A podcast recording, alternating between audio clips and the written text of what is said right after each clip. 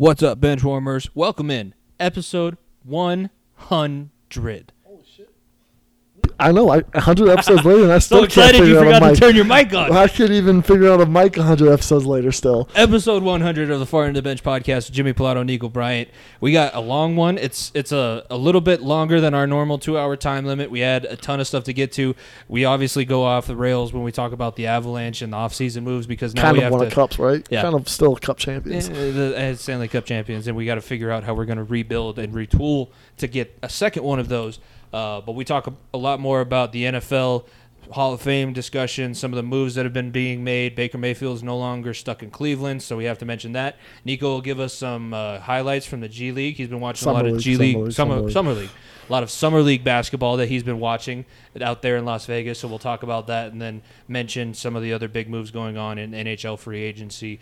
Uh, a lot of other topics that we could have talked about, but like I said, when we got to the Avalanche, we kind of just blew up, and and I went from 20 minutes left to about five minutes left, and we still had to do our start bench cut segment. So a lot of great stuff. It's jam packed. We're back on track with our normal episodes, one a week every single Wednesday. So be sure to follow at FEOTB Pod.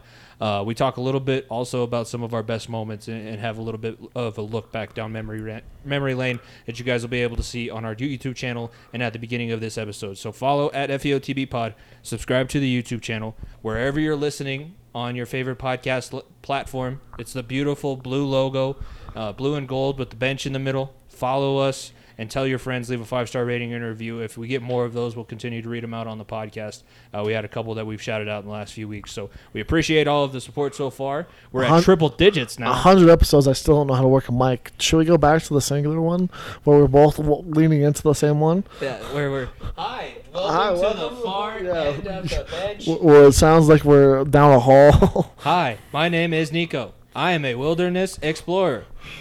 Would you? How do you need assistance today, sir?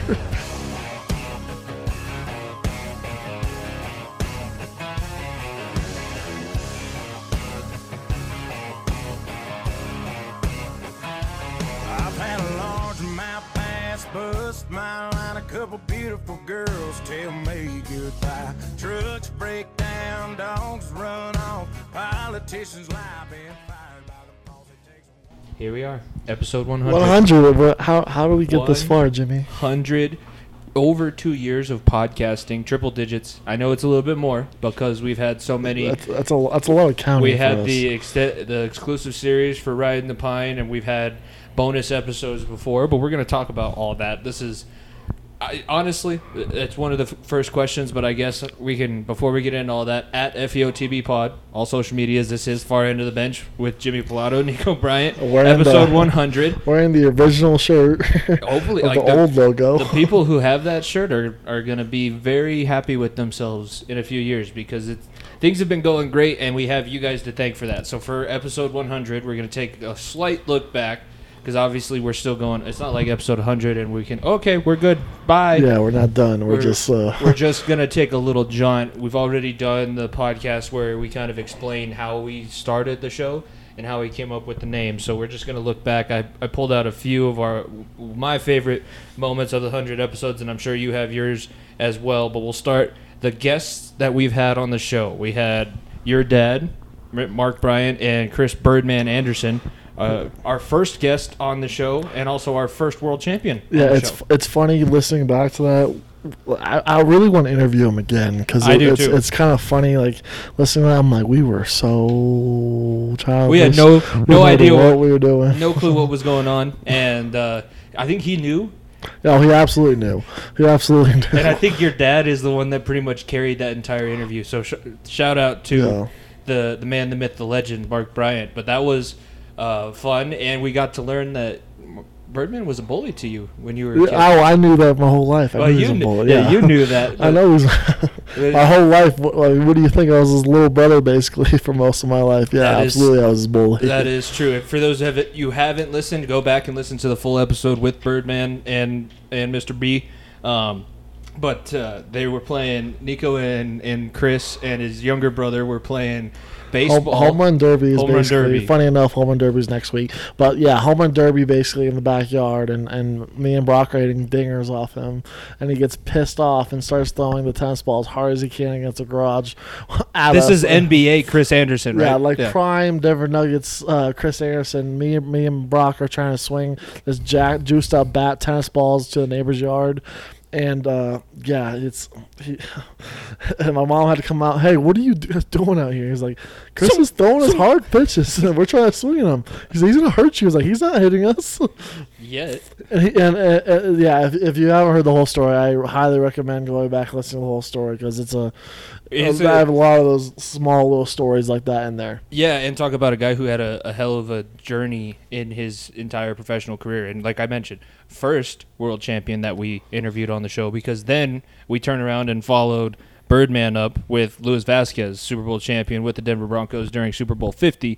And that was cool for me specifically because obviously he's a, a guy that played the position I played in football for a long time at the highest of levels, the highest of highest of levels. I remember when uh, we traded for We Louis signed Louis when after. we signed for him Yeah. when he went into free agency, the big thing about him was he hadn't committed a penalty in over two years. he had played absolutely perfect offensive line football, no sacks. I, I can't even remember a sack that he really gave up by himself in his career. But Louis Vasquez was an awesome, awesome interview he, to. ca- he came right in when, when Peyton was here. Like Mm-hmm. he was the guy that Peyton looked at. He was like, "I need this guy." Oh, I they don't win Super me." Bowl Yeah. 50. They don't get to Super Bowl 48. They don't set all those offensive records. And we talked about it with him too. The best team that he was on in Denver was 2012. That was the the year of the overtime and, the, Mm-hmm. the, the, the coldest game of all time, possibly. I froze my froze my tips off my fingers. Yeah, Mhm. that that year with Jacoby Jones, I think is or Jacoby something over the top over. Uh, I think it Joe was Jacoby. Flacco. Jacoby Jones uh, was that like receiver. that. I remember it's That was Ray Lewis's fair, swan, swan song year too. We would have we would have smoked the 49ers Oh, too. it wouldn't But, have but been. yeah, no, that was by far one of the best teams. Bluey had so many great stories on that one, and he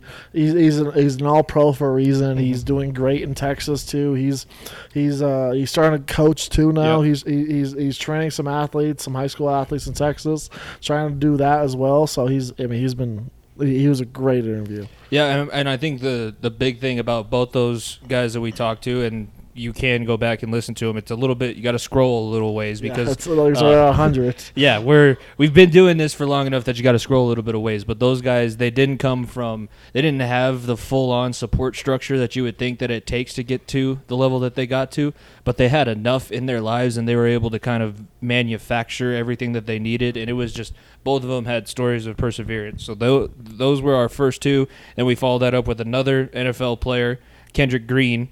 Uh, who's I played with him in China, and he's the current center uh, for the Pittsburgh Steelers. Pittsburgh Yeah, that- Steelers. that Sorry, team, Kendrick. Yeah, yeah. Yeah. Ho- ho- hopefully, hopefully he he can continue uh, taking or giving uh, Mitch, uh, good old Mitchy, two sticks up back there. Uh, All of a a sudden he quarterback or becomes- Kenny Pickett with gloves. He becomes the guy feels. in the equation with experience because he went from being the rookie center taking over for Maurkice Pouncey, who, despite all his faults, was a very, very solid offensive lineman. one of the best offensive linemen in the league by Yes. far and away. and uh, and would also back you up in a fight. We learned that the hard true. way too. Yeah. Um, but he replaces Maurkice Pouncey, and then he has Ben Roethlisberger in his 18th, 19th, 20th year and 14th allegation against him, uh, coming up and playing with him. Now he's got to either ho- try and get Mitch through a full season, or Kenny have two Pickett. gloves behind you, sitting in between your ass cheeks. So yeah, Yeah. no, it's, it's Kendrick Green. Hopefully, he's still doing well with the with the Steelers and still going. That was a great interview. I loved every second of that one too. Uh, he was talk about personalities. That guy was the biggest person. When we went to China, he was the show. Mm-hmm. Everybody came to watch the Team USA games. One because we were beaten up on these European and, and countries that, that had no business playing against us. Other no than business playing football. other well, Japan, Canada, and Mexico are the only teams that I say should have been in contention for a quote unquote world championship. Championship, yeah. Uh, but they would come out because they wanted to see Kendrick with the just the. I mean, he's a big guy, and a, then a massive human being. You don't get Yeah. that. You don't get to the NFL without with being a little tiny, He's tiny human strong being. too. Like he doesn't he doesn't have like a big chest or a very athletic build. But the one thing because he started off as an offensive lineman and they switched him to defensive line in the camp. And as soon as he switched to defensive line, it went from man I'm a little bit sore after these practices to oh my god my neck is gonna fall off. Off. This I've not fun. literally, No. I'm running my head into a wall for the last two Yeah, and a half me- hours. Yeah, let me get off of this. I don't want any more of the smoke. Absolutely. Kendrick, you can take a break. That's fine. Uh, Go then get a water break, buddy. yeah. Uh, followed that one up. We had uh, three. Actually, the, the- we had one more in, in 2021. We had Scott the Huff, who's a longtime sports producer and also a host of his own podcast. Uh, at the Huff Uncensored is his podcast, and then Will Lytle, Hunter Mullen, and Ryan Deacon uh, were our last big quote unquote interviews. With Hunter Mullen, Ryan Deacon, uh, two All American wrestlers, and Ryan Deacon, a national champion at 157 pounds this year. Um, those were all fun for me sp- personally because Will and Hunter I obviously went to college with, and then Ryan is a guy that I've wrestled against and had guys that like because he, went to Legacy and we were um, with Creek. He played football for the Legacy feeder team. We played them in eighth grade, and it was that was really cool for me because one, I didn't think that he would say yes to the interview because he's been doing so. He did so many like right after he won the national championship, and he was more than gracious. Um, and yeah, told a lot of, fun stories. That was that was a cool one for Oh, me. that was an awesome, awesome, absolutely fun one to listen to. It was, uh, that Deacon one, like I said, it was funny that we played against him. Uh, here he is. We beat beaten the national champion. Yeah, being national champion, exactly. What are you? What are the odds of that? How many people can say that? I don't think that many. Uh, those were the big interviews that we had. The other thing that we we tried to do, and we've actually done a lot more than I realized as I was putting this together. We have our friends on quite a bit. That's honestly, it's been some of my favorite ones. Me because, too. Because because we we we have bouncing personalities, obviously, Mm-hmm. but we'll, our friends all have the exact same way. And when we talk shit and try to try to analyze sports with others, it's it's like a butting of heads. Oh, yeah. yeah, One of our friends that has been on the show the most is our biggest troll. yeah. Oh yeah, yeah. Absolutely. Think it's, every single tweet, something stupid. If we mention Indiana sports and or the Miami Heat, it's coming. it's coming. That Something's smoke is coming. coming. Um, Something's coming. And of course, we're talking about Jeremy Fear, who was our first friend that, that came on. He did a show way back when in our first Masters tournament, Masters tournament. and that was actually Two-time the Masters tournament. yeah, and that was the Masters tournament, the first one that was coming off of the Uh, COVID pause. COVID, yep. So that was the one in the fall where everybody was all fucked up and didn't know what to do. Didn't do. know what to and- do and know how to bet exactly. Yeah. So Jeremy's been on four times. We had my brother Dom on three times. He's been on both uh, Bowl Pick'em shows with Jeremy, and then also for the National Wrestling Tournament. Jonah Mitchell made three guest appearances. Jonah Starr made one guest appearance so far, but obviously with basketball and, and college. Yeah, basketball season, that's yeah. when that's when Jonah gets really involved. Jo- college basketball and college football. Like I said, I know a lot about college basketball, but not as much as Jeremy and Jonah do. And then you know a lot about college football, but Dom played it too. Yeah. and is currently in it, so it helps It having does. these massive matching personalities. Everybody that we bring on has a reason, and that brings us to our final guest, and a guy that I think will probably end up having the most appearances, depending, just because the his the sport that we talk about with him kind of has the most big events that come up, and that's Rev Coca, who's been a five-time guest and done just random segments with MMA for us too. Like when there's been cards where we were like, I have no clue who this guy is, and we go to Rev, and he's like, Oh yeah, he's 16 and three. He's lost to this guy, this guy, and this guy. He fought in Metamoris. I was like. I know. I'll Good take for your you. word Yeah, for it. Good for you. Yeah. I'm glad you know that. Rev, know. Rev, should I hit the spread on this fight? What are we thinking? Uh, Is this going to go through rounds? Like, what are we doing here, Rev? that's going to be a lot of fun too, because he's going to be doing. I do the D2 Football podcast, Top of the Mountain for D2Football.com. Obviously, he's coming on as my co-host for that show, and we're, I'm going to add him in because he's been looking for other stuff to do. He's been writing for different sites and getting that stuff going. But I think him, if we get him in front of a camera and get that personality out there a lot, I think people Yeah. are going to start gravitating towards him. And this year, uh, since he, I'm going to be doing all of those on Zoom. We're actually going to have the video of the Top of the Mountain podcast on our YouTube channel as well, which you can subscribe to and, and go watch all all these great like videos. videos. It- Yeah. Leave a comment on all of them too. Those are the, the friends that we've brought on, uh, brought onto the show. Really grateful that they've been able to do that. We had this is the cooler part about having a, a smaller independent sports podcast is that we get to meet other people who have small independent sports podcasts. So the other content creators and guys that we've kind of forged a relationship through the show, uh, Griffin Young's co-host of the Tell It Avs It Is podcast. They've been on one since the Stanley Cup championship. Yeah, they are enjoying life right they now. They're really having a enjoyed good old themselves. So they're honestly some of the nobody covers the Avalanche outside of them as well as they do. Like we cover the Avalanche a lot, but I mean, I would listen to their shows before we we- came on our we, show. We we we cover during the regular season. We cover once a week, like Mhm. for for 10, 15 minutes. They cover two hours worth of shit every single week. they- and they just did a full two-hour free agency prediction show, and then had to turn around after. We'll get to it, but the Avs made some moves, and they had to turn around and do another fifty-minute emergency podcast the day after. So they are they've they've been gaining a lot of traction. They've earned that. So at Tell It As it is on social media. And we have also had Christian and Marissa Saez. Marissa is the social media director for the DNVR sports accounts. Um, so that's where uh, I know them from school, but that's we had them on to discuss that as they're moving back to Den- the Denver area. Peter Andrasani of the PTV Sports Network, and then we also had Thomas Stash and Shooter from the We the Thunder show, uh, PT at PTV Sports and at We the Thunder Pod for those those last two.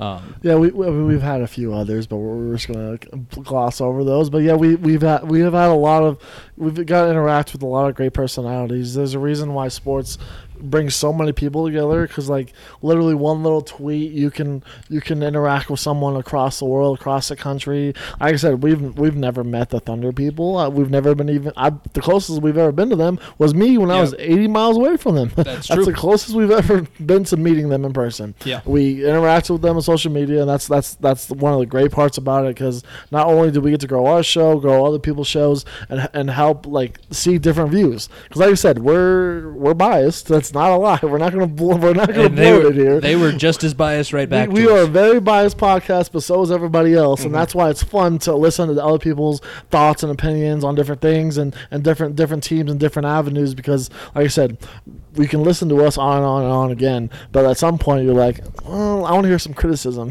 Yeah. Like, I want to I want to hear something bad about I- this team. Like, I don't on. need to hear how I know the Avs are, are fucking Stanley Cup champions, but what are they really going to do in this offseason? Right, Like kind yeah. of things. Like like that's one of the great parts about it. It was it was a lot of fun, and they were that was the cool format too because they do a live post game show during the playoffs. So I brought them. I was able to. You were uh, traveling for work, so you weren't able to be there for the interview. But I've got to bring them on to our show, and then we both got to go on to their show. Mm-hmm. And that was your was that your first live show? Yeah, first live show. And that's my first live show since college. So, So it's been a while. Yeah, no, it was it was a lot of fun interacting with Chad. It's something honestly we may end up doing some more, especially during the playoffs. When Yeah. what we were doing, I mean, we we we waited till after games. Like like like let's be honest. When it comes to, we may do it for football games, may do it for, but when We it comes could, to playoffs, right now, look, this is off season. Give us a break, right? We're gonna take it nice and easy for the next couple of months until football's back.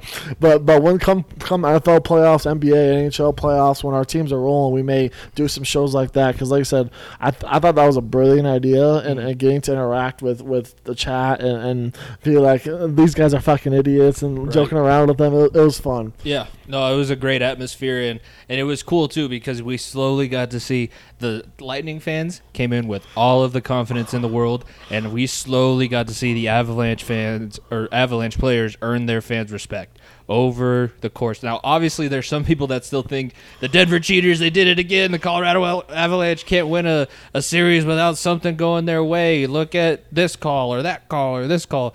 All I'm gonna say to that is look at any team who's won the Stanley Cup championship, the Stanley Cup, and look at all the lucky breaks that they had. Everyone's had lucky breaks at some point. It's not even it's, it's not even close. No.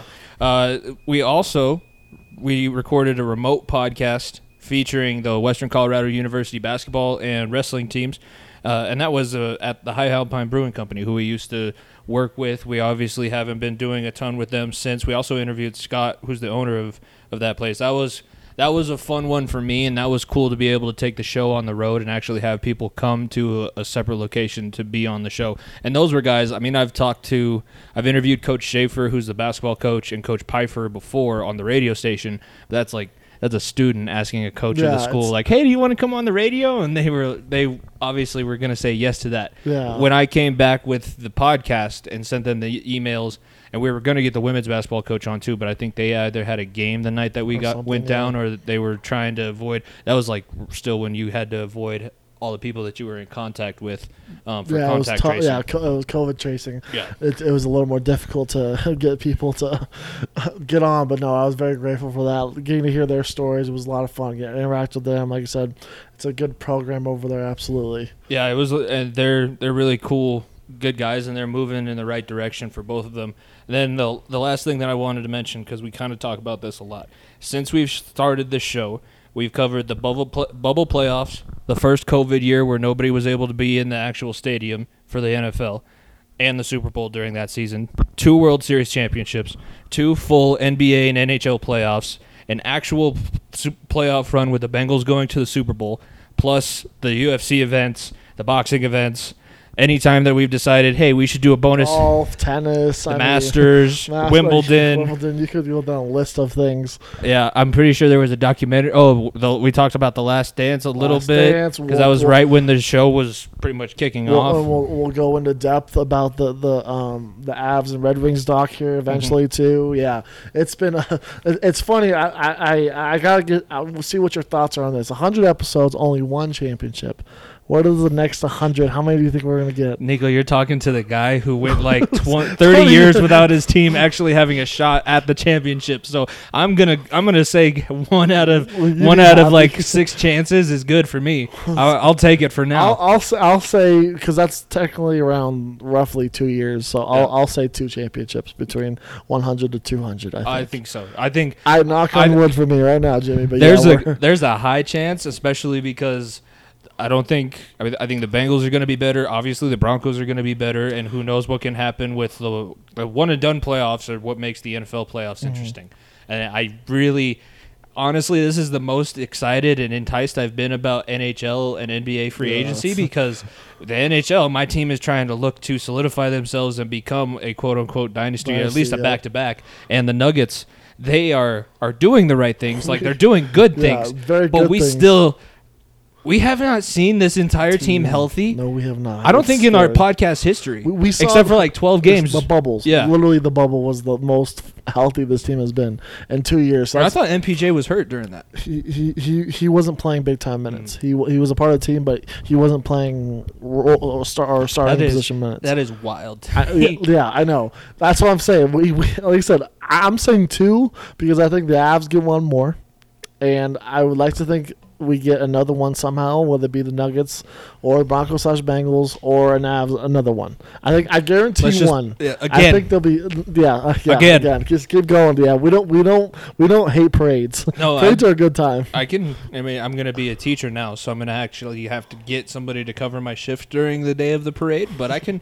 I can make it work. Maybe I can swing a field trip and go experience some Yeah, social field trip. social yeah. studies culture to the the class parade to the avalanche uh, avalanche celebration. Last thing I wanted to ask you before we move on is to talk about the actual sports that we have to cover. When we started, when because we're basically about two years since we had that little meeting where we sat at your kitchen table and we are like, Threw okay, let's call this uh, the show the stallion and the bus, and we're like, mm, doesn't really roll off the tongue. When we left that meeting, did you have any? Did you think that we would get to 100 episodes? Yeah, I think we. I think I did. I, I I would like to say that I think we'd still be going. Absolutely. I did. Like there was there was times where we need we I need a little bit of a break. You need a little bit of break, and that's how it happens. At some point, like we wash ourselves deep. Like it, it can get it can get annoying. It, it can get be like it can be time sensitive. Yeah. We're like, man, I just need to fucking sleep this week. Like let me let me get a breather. That just happens. Right. But yeah, no, I would. I, w- I was not. I, I- I'd be sitting here lying to you if I didn't say that I would. I didn't expect this.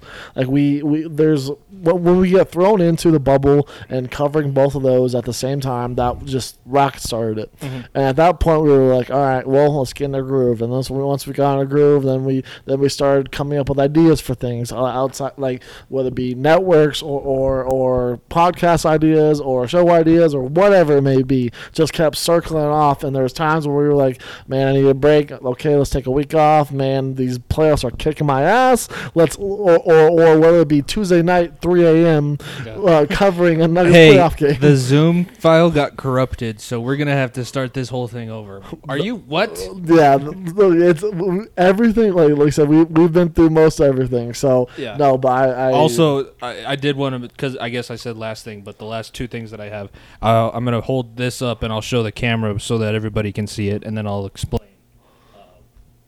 But yeah, that that that's uh, for for the listeners. hardcore, the hardcore bench warmers, the guys, the people that have been listening to listening and watching the show are gonna know what that's from. But that's the shirt when we when we had your brother go out to Cherry Creek High School bench. and took a picture of us sitting on the quote unquote far end of the bench. Yeah. We were so funny and artistic and witty. Uh, but then the next the the last thing where I really thought that we we at least had some idea of what track we needed to go down. Do you remember that night that your dad sat here while we recorded a full show? He was like, "What, what the fuck? Redo it." Yeah, stop. He didn't tell. He didn't say specifically redo it. He just goes, "I don't know who you guys. I don't know what, who what I just listened to. Doing? Yeah. Uh, you guys don't talk like that. You guys should talk the way that you You talk, don't or people robots. aren't. Yeah, people aren't gonna listen. And he basically like gave us as much. He gave us the right criticism, and it was blatantly honest with us, and that's helped out. I think The most, yeah. because ever since then we've tried to be.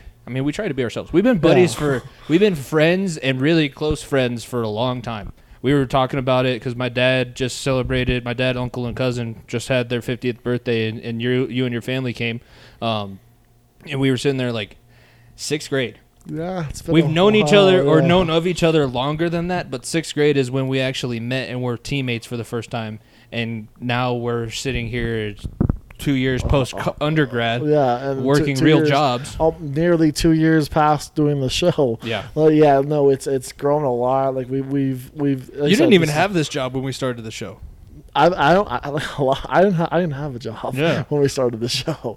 And now look, you you're Yeah. traveling all over for USA Taekwondo, and I've now made a, a a career teacher. Change. a teacher, yeah. I've made a, a career shift. So hundred episodes down. Hopefully, you guys have enjoyed it as much as we had. And like Nico said, we there's going to be a lot more stuff in between 100 and 200, and then when we get 300, it's going to be even more. But as as we continue to go, continue to By tell that your time, friends. Jimmy will have a full on mustache like myself. So uh, I could grow one like that. I just don't. yeah, I was don't. clean shaved when we first started. Now I got the stash rolling, man.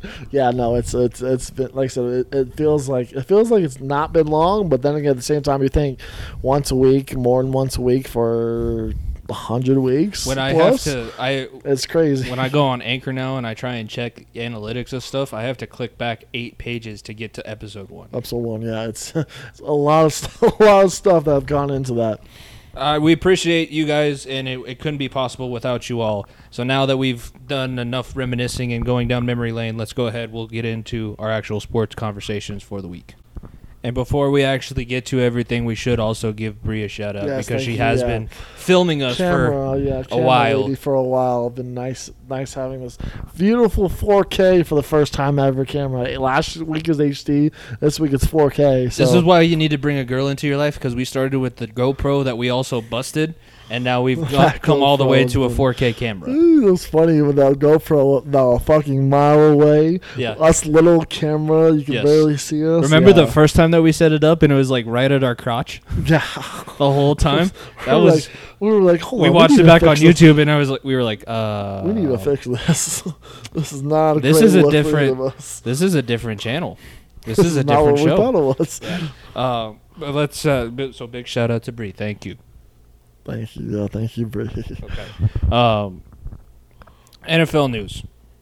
Semifinalists were announced for the Hall of Fame, and this is good for me to talk with you about because it involves the guy, the guy that puts Three guys. We can talk about three guys. three guys that, that pretty much put your team on the map. But I did want to mention Mike Shanahan because all the hubbub over the last few years, basically since he since he Retired. retired, or at least three yeah. years after he left Washington, people have said that he should be in the Hall of Fame, but he's been, get, been getting snubbed. the The conversation around that is he's getting snubbed mainly because there's the they think that he- there's a possibility he's going to come back and coach, even though he said he would never come back and coach in the league because he doesn't want to coach against Kyle. He might come back and coach for Kyle, but I think he's perfectly content I just he's being a. content, yeah, he's basically just a, a consultant I by blood. what, what's it been like four or five years now since he's coached? I think it's. I think he's done. I honestly think it's probably been closer to ten. Yeah, maybe even because that. RG3's injury was back in 2012. 20 Uh, yeah, yeah, 2012. because uh, Jay Gruden took over from Yeah. I want to say in 2014. 20, yeah, it's been almost ten so years. it's been a while. Honestly, if you want to talk about it cuz we talk about the the Andy Reid coaching tree and it's impressive. There's guys. There's a lot of guys that had head coaching jobs that have coached for Andy Reid, but I I didn't don't know if if you knew all of the people. The the uh the the, The Matt, like, Shanahan coaching tree We can go down the list of them. McVays. You Yeah. can go down the tree of obviously his son. Like you could go Gary, Klint Kubiak, Kevin Stefanski. That's Minnesota's Mm-hmm. entire coaching staff and scouting. Uh, Matt Lafleur, Kyle Shanahan, Sean McVay. In a roundabout way, then Nathaniel Hackett, Zac Taylor, Art Shell. Yeah, it's Literally, it like, a list. Eight, 18% of the league can probably trace their first or second coaching job back to a And, Shanahan and that's team. and you look at what the offense revolutionized has been in the league. It's, Well, a, it's it's a pass-driven league. Yeah. Do you really think that Shanahan didn't run that same fucking offense with, with John Elway? He absolutely did. He did. He, he, he he's the person that that that threw blood into the water Mm-hmm. and, and let these young guys just show off their arms, and that's what we're seeing with these so many offenses. It's rightfully so. I, I and I want to talk so, quickly. Dan Reeves, Sh- Shanahan should be in before Reeves, and but Gradishar is, is long overdue as Randy well. Gradishar, definitely. So, so I'm hoping both the both Randy and Shanahan get in, if not all three. Obviously, they're not going to give one team three in one year, but I would love to see two at least. Um, but yeah, no, Shanahan is the coaching tree is incredible. It's kind it's kind of funny when you look at it. Yeah, that's the the reason why.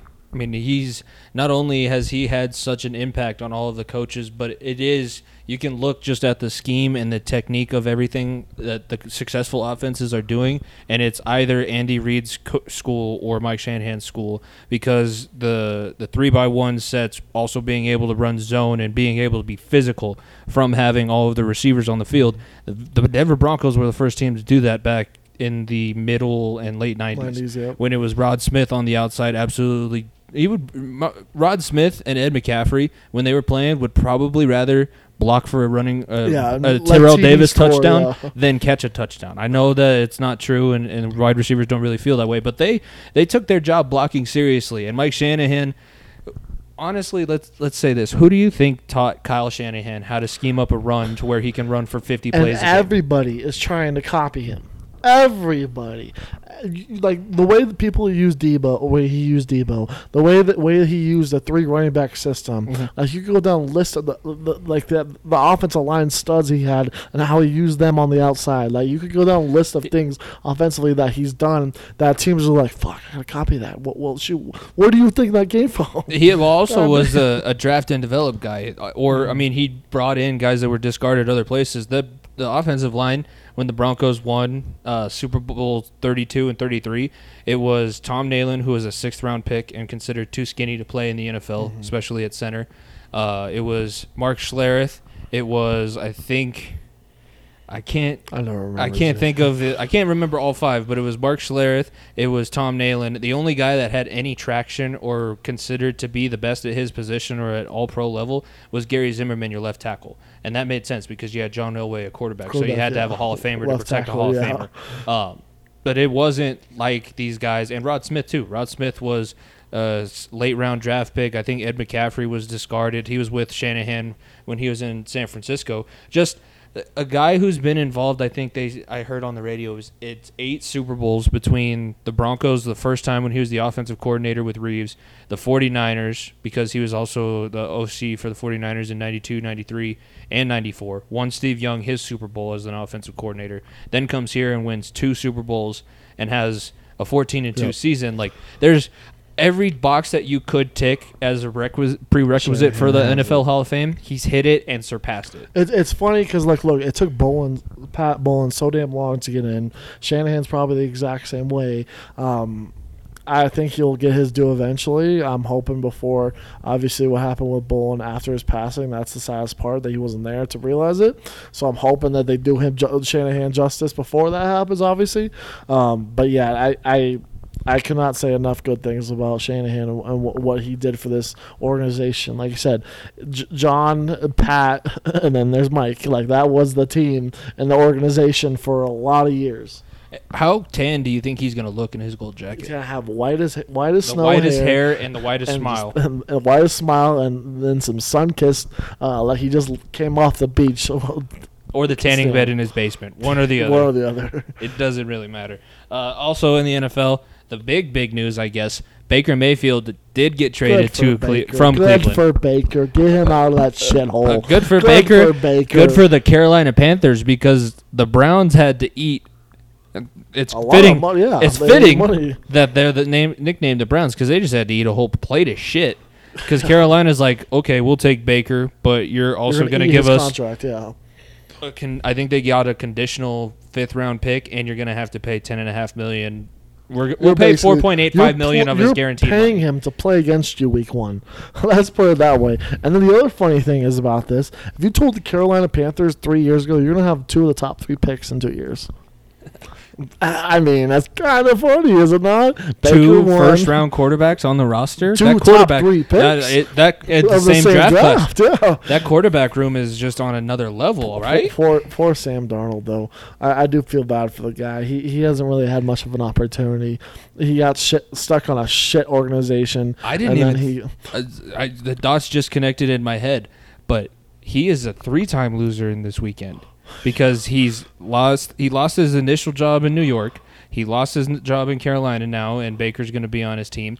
And Zach Wilson, his replacement in Oh New York, is ho- is banging and- everybody's mom. Good, good- the fucking dog and Zach Wilson. That's a that's a New York quarterback if I've ever seen one. I- That honest- Joe Namath is smiling, being like, "Yep, that's my that's this team's that's the grit this team needed to get this team back to promised land. Not no Mark Sanchez, not no Sam Darnold. We need a dog with a, some grit behind quarterback, and that's Bring- exactly what Zach Wilson is. Bring me the baby-faced Mormon milf hunter. That's what we need. A- a- a- and at this point, like, look, we, we joke about second year quarterbacks making that leap.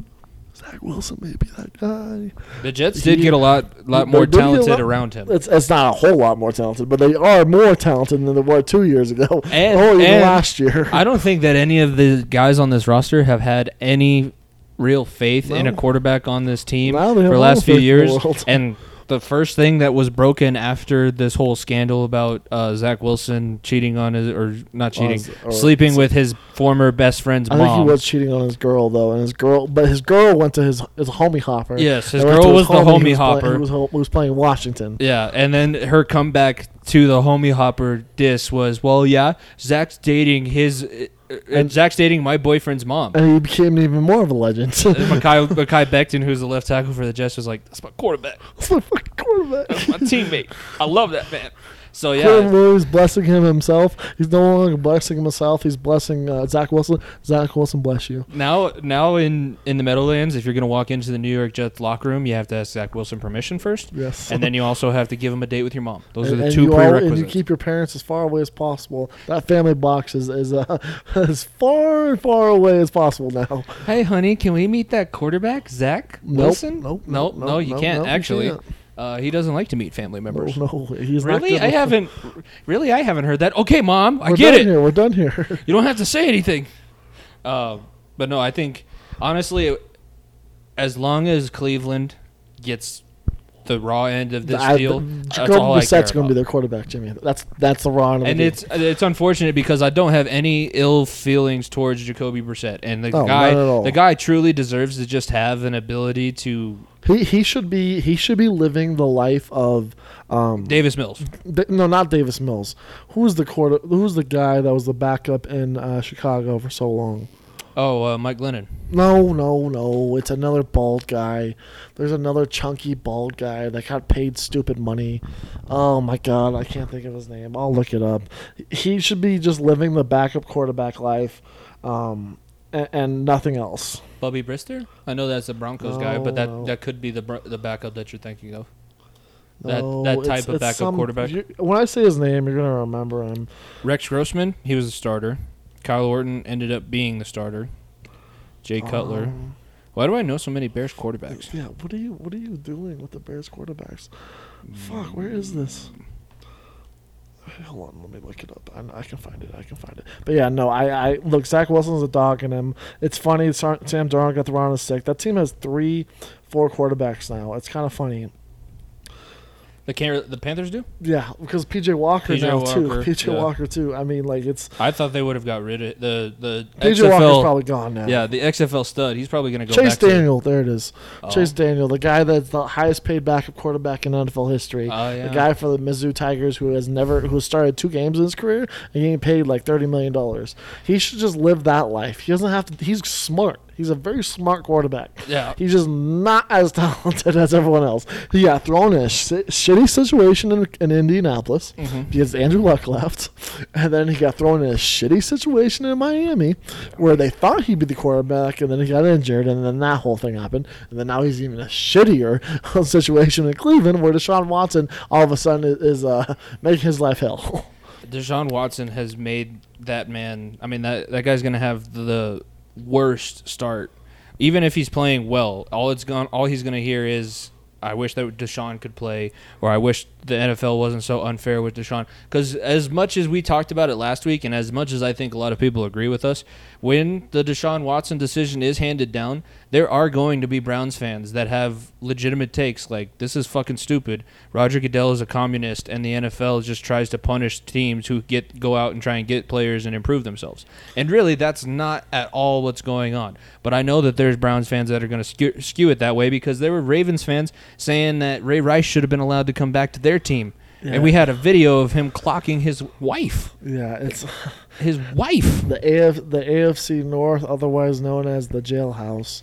I mean, you could go down like I, I, you can throw your team in here, Pac-Man Jones. I mean, you can go down the list of dudes that every team has somebody that's done something wrong at some point. Pac-Man Jones adopted Chris Henry's son as I know he's been college. nothing but good after, but you cannot tell me and sit here. The three like, incidents in the in the strip club, and then also beating somebody up at an airport for You no could reason. go down a lot of lists of things. He's a great person now, but I do not want to mess with him when he's on a player. So Vontaze Burfict. I you know what the Browns should do? They should go get Ben. They should go get Big Ben. Oh, my God.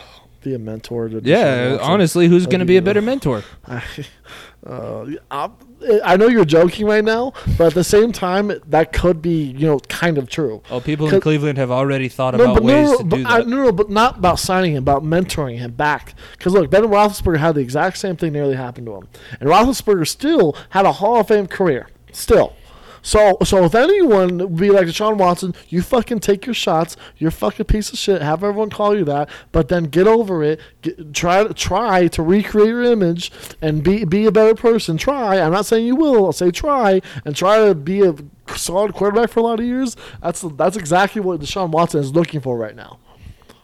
Because look, right now, if you're Deshaun Watson, what do you think? I don't know when I'm ever going to play again, right? You don't know what the what the what the what the what the penalty is going to be. You don't know what's going to happen. If you look at Big Ben's situation, the same fucking shit happened, and you're like, oh, he still came back and played another ten years after that. Yeah. Right, right. Well- like, like, like as much as you want to hate on Roethlisberger and all that shit, you you gotta think if you're in Deshaun Watson's situation, you gotta be like, Big, Big Ben fucking fought through this. I gotta figure out my way to do the exact same thing and rec- try to recreate my image. Yeah, I honestly, the think about the difference between the two situations. I know it's fucking Ben 25 different ball Roethlisberger had two court cases he had to pay off. I'm not Deshaun 20, Watson's not gonna have- 55 or yeah. something ridiculously high. like way, way, way, way, way, way more money involved in this whole cover-up scandal thing with him.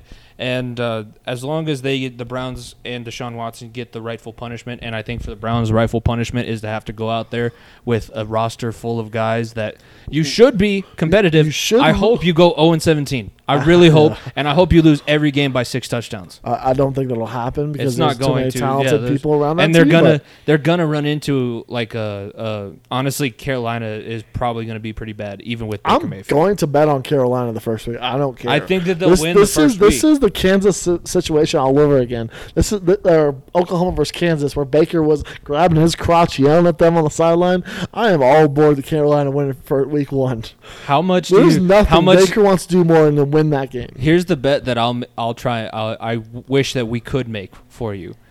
Baker Mayfield as the starting quarterback for the Carolina Panthers, Week One against Cleveland. Is it in Cleveland? Do you? No, it's in Carolina. It's in Carolina, but he throws the touchdown pass, and then his celebration. He gets massaged.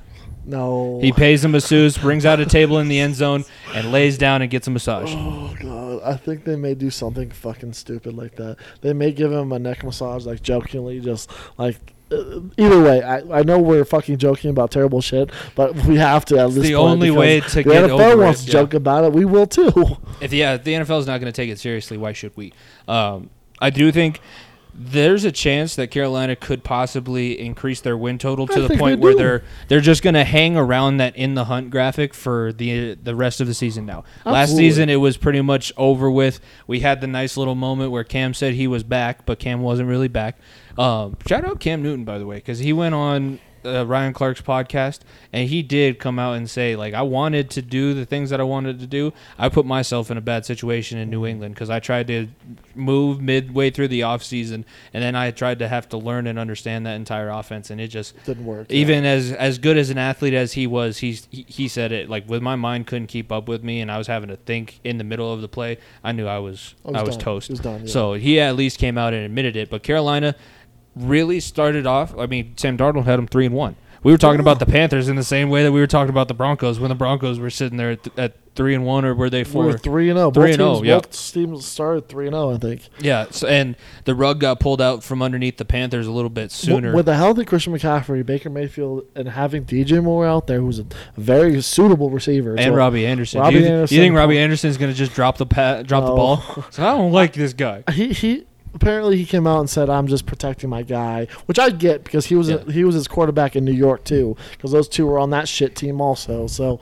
I get it, but at the same time, Baker is a much better quarterback in my opinion than Darnold. And if you look at that division, they're not better than Tampa. I think you can make a conversation with New Orleans. Yeah. I think you make because right now New Orleans without Sean Payton, brand new system. Who knows what they're going to look like? You can make, and I think they're better than I think they're right, if not even better with with uh, um, Atlanta by far and away. A healthy Carolina team could sneak their way into the playoffs with a 17 playoff. Think about that, right? A 17 playoff does that for you. So who knows? They could they could surprise some people. Yeah, I think the the opportunity for surprising Carolina is high, um, and they have the money too. Like that ownership group that came in, similar to what money. we're gonna see with the Broncos now and the and the Walton group. Also, we'll we'll talk about the the new person that they added into that leadership group because that was a major headline earlier as well. But just having the ability to put a lot of money behind your franchise is a big deal. And Carolina has that ability. They have a guy that could possibly solidify himself as a true starter. And think about it, it's going to be this season. For Carolina, they get this year.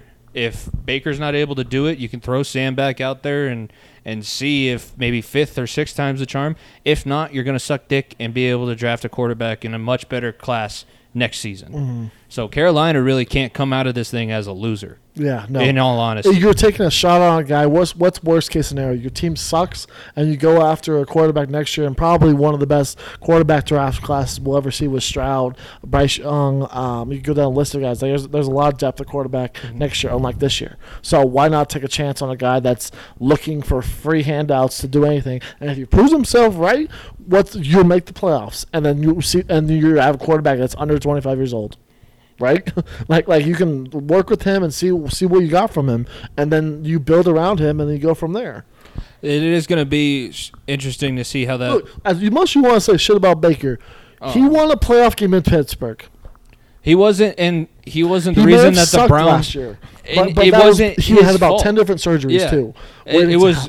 They should have just like if the Browns wanted to be big and bold and make big decisions, they shouldn't have paid Deshaun They Watson fucking all of that money. They, They should have did that deal for Russell Wilson. That exact or, deal. or sit Baker down as soon as because everybody saw when he got sacked on that play that ended up blowing his shoulder. Everybody knew he was hurt. Everybody knew he could barely throw a football after that point. You sit your guy down. Part of being a number one overall draft pick is that the team has to have your back a little bit And too. they did not have his back They did all. not have his back. They put it all on him. Uh, I was honestly a little bit surprised that Kevin Stefanski let it go as long as he did because, for as much as I hate the Browns organization and the other people making decisions for them, I think Kevin Stefanski is actually a guy trying to do Good the, things the right thing. yeah. But it just it was all wrong and that entire situation was mishandled and now we're seeing the aftermath of that.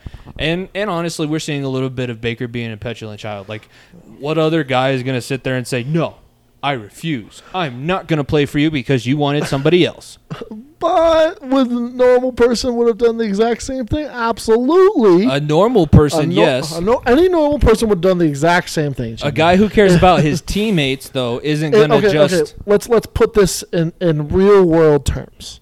You're a teacher. You're the best teacher in the school's history, or you're the best teacher the school's ever had in fucking thirty years. You you take the school to the top of, of, of the charts. You you you uh, you are um, you are you are your your class has nothing but high grades. And then your school comes in is like, yep, the sex offender over here is going to be take your position, and now you are going to be a substitute teacher. You're going to make no money. You're not going you're not going to get any endorsements. All those endorsements you just had are gone. All all, all those teacher perks gone. And yep, you're gonna you're gonna sit there and you're gonna like it. No, no. The sexual the sexual predator part of that is what makes it because that's what pushes it a, If- a little bit further than just the the whiny crybaby I want to play. If this yeah. is Deshaun Watson without any of this happening, no one would be mad. yeah, he would not be about this. But because of the the, the unknown situation of how long he's going to be out and what the situation can be, it's it's it's the biggest slap in the face to a guy that won you your first playoff game, first regular season game in two Opened up your beer first- coolers. Open up your beer coolers. You go down a list of things for a guy that you had all the faith in. he's been watching over your your stadium for the last two years also. So you guys owe him some some respect. And now that we have established Baker Mayfield's been house sitting for the Browns and, and should be kind of in his right to look at the organization and say, you guys aren't doing me right. Your team made a step today that a lot of people are, are giving a lot of praise to, and they invited Condoleezza Rice onto their. Is it? Uh, is it? Is she got an actual of the- I position? I think it's part of the ownership group. Yeah. I don't know exactly the the title. She's going to be but- some some sort of advisor on the ownership committee, I believe. Well, all it shows me that Walton is is is has the money, and he's saying, "Okay, I'm gonna get a bunch of smart people together and have them run the team." It's literally all it is. Walton's like, "I got the money. Y'all motherfuckers figure everything else out." And, and, and I'll get the praise for it, right? That's all that means, and, and it, it shows me that this team is willing to build a championship team again and to, to take the steps in the right right space. I, I like I said, I I'm not going to sit here and act like I know a lot. Of, I'm I'm not a politics person. I don't know anything about this lady. I don't know anything about the other lady um, that that's married to, to the Star Wars guy either. But all I know is they're two good businesswomen, and if they bring good bring butts in the seat and put a good team on the field, then I don't care. It is. I mean, I don't. I think that Condoleezza Rice has been involved in sports teams before. I might be wrong, so don't necessarily quote me on that. It can't be. At least it's one thing that it shows you that Walton is going to be listening to Other people this and yeah. and just the, also the societal wave in general. Mm-hmm. This wasn't. If we're going to be honest, if this was six years ago, there's not really going to be a huge draw for Condoleezza mm, Rice No. to be involved in this kind of mm-hmm. situation. Now, with everything and all the social hell that we've been through in the last six plus years and, and all, everything, there's, there's a theory going around. We've did, had our little conspiracy theory segment that we used to do. The theory going around is that the world got sucked into a wormhole in the summer of 2016, and we've all. That's why COVID happened and and everything like that. So since we've had to go through all of that, now Condoleezza Rice being involved in the Denver Broncos ownership group, it's not as crazy as it would have sounded. No, it's not crazy at all. Like I said, like I said, as long like I don't I don't care who's running the team. I, like I said, I, I just care how they treat the team, how they do things. Because like I said, there hasn't been a better owner in the city of Denver since other than Pat Bowlen. It starts and ends with that conversation. Whenever you move on from that trust, move on from him in general. Yes, it's been a few years since he passed away, but whenever you move on from that name in that building, then you have to go in the right direction. And, and Rob Walton is doing the right things to get the right people in place. There's zero doubt about that. Uh, last topic on the NFL that I wanted to touch on too is the Lamar Jackson debate. I mentioned My man is swole, by the way. He is jacked. He's fucking on that DK Metcalf diet right now. Those pictures that were coming out being like, oh, Ravens, how are you not extending him right now? I would probably just extend him based on yeah the physical physically There's nothing There's wrong nothing no. with Lamar Jackson, and you should be paying he him money one, like he is one of the most gifted quarterbacks in this league. Look, we are I honestly think he's one of the most gift, gifted pro athletes. Yes, the way he can move with the ball and, and throw the ball. I mean, you you go down a list of things, and you still not extended him. Like, like, like, look at that draft class. It's it's funny. Look at that draft class. Baker Mayfield just got traded. Sam Darnold on the same team with Baker Mayfield. Um, Josh Rosen not in the league anymore. Um, Josh Allen, there's your outlier. That's the one. there's the other besides outlier. Lamar Jackson. And then Lamar Jackson. Obviously, I'd put Josh Allen ahead of J- Josh, or I'd put Josh Allen ahead of Lamar Jackson. But those are two of the top, te- at least ten quarterbacks in the league. Two of the best top ten quarterbacks in the league, and you're still being like, eh, I don't know if we should extend him. Come on, like, what are you gonna do? Draft Bryce Young next year and do the do the exact same thing? No, your quarterback. Look, look it, it started with ho- trading Hollywood Brown that he didn't love. Who the only reason that he's sticking around right now is because Mark Andrews is still there and still hugging him and being being being his safety net, because you have done nothing to help him, uh-uh. like nothing. He is he has willed that franchise out of the dweller of of the post Ed Reed Ray Lewis era. That team was was hanging on a thread by Joe Flacco for so many years. Now they're a legit team with a with a top five quarterback, top ten quarterback, whatever you want to say, and you have done nothing offensively to help it. Literally nothing. no, it, Like think about it. This is this is the this is the the, the same conversation we can have with like I was gonna relate it back to our conversation we had about Zion last week. Zion. Yeah, because I said Lamar's probably one of the most gifted pro athletes, especially for his sport, and and that's a good comparison because Zion can do things that No a lot of other can, people in the. N- NBA can't no. do, and Lamar Jackson can throw the ball, run the ball, and honestly, if he could throw it and, and catch it He would do it himself, himself. he probably could be very good at playing receiver too. I get why the interest was there when he was coming out in the draft to see him play at receiver, but he can do things that a good ninety percent of your your league cannot do. No. Yet you still have to consider giving him a contract extension. Like the the Pelicans did it, and Zion's played about as many minutes in the NBA as I have. yeah, it's it's not And- much at all. And Lamar Jackson got won an hit- got the won an MVP, got the Ravens to the playoffs the year To after that he took AFC over for Flacco. too. Got them divisional round. They lost to the Titans in the divisional round. Oh, that's right. That wasn't the Wasn't it championship. year after or year before they went? No, they maybe never not. got past the the divisional That's round right. That's right. because they lost to the Chargers with against Philip Rivers in the That's wild right, card in his that's first right, playoff, that's and then the next season they were 14 and two and got punked by That's right. That's right. uh, Tennessee. So he's done. He's not done all of the things that you would like to see him do. And there's still people in the Baltimore fan base that wish Joe Flacco was the quarterback because he he won them a Super Bowl and was a Super Bowl MVP. But he's obviously done enough. Like if if Joe Burrow didn't happen for the Bengals, I would be sitting here today as a Bengals fan like do whatever the fuck you need to do to get Lamar So- Jackson. someone is going to be real happy when you let go of them. Someone, someone like Seattle. Someone like um, the Seattle's of- just waiting. Like Seattle has a light on in the house, just like Lamar. They're, they're laughing, and be like, "How you fuckers think we're gonna deal with Drew Lock? We're tanking right now. Yeah. you all think? Oh, you think Drew Lock is our long-term confident in this guy? That's funny. You guys think he's he's part of our They plan? haven't named him the starter yet. They still think Geno's going to be the quarterback. So that's all you need to know about that situation. But yeah, I if you're Seattle, if you're the likes of Houston, and you can't for whatever reason land um, fucking Bryce Young or CJ Stroud, why the hell would you not go get this guy? Like if you're if, if you're Dallas, if you're the Cowboys, you and Dak falls off, you go after this guy. If you're Washington Commanders, you go after th- this guy. If you're the Eagles, you I mean you could go down the fucking the Giants. I mean the list of of teams that would just be so much better are incredible. Like like like you add Lamar Jackson to the mix. This team, there's so many teams that are already incredibly better. Yeah, it it it's kind of weird to me that John Jim John Harbaugh John Harbaugh is the Well, coach of oh, yeah. Baltimore. He has he's normally a guy that's on the cutting edge and he's been the all the things that he's been the most proud about has been because of Lamar. Like that rushing record that he com- that he said meant a lot to him and his team. That was because Lamar Jackson was there.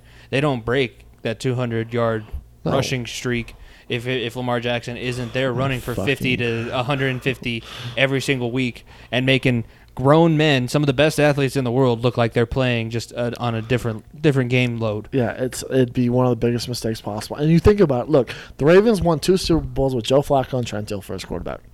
Two guys who ten years, fifteen years from now, you're like, who? Like legit. And you finally have a quarterback that's probably one of your greatest quarterbacks in your in your team's history. I think he's Could the be in best. the conversation- he's the best quarterback that that they've had since they moved from Cleveland to Baltimore. Like you have a chance to, to, to, to be something. Obviously, with the Johnny Unitas Colts, probably have that conversation. But Baltimore Colts, but yeah, no, I Lamar Jackson probably one of the best quarterbacks that has ever suited up in a Ravens uniform, and I don't think that's that hard of a take anymore because of the talent he has. And you were have refused to put talent around him. Refused. Like it's it's. Do you also think it's a little bit because he's re- representing himself and doesn't have agency?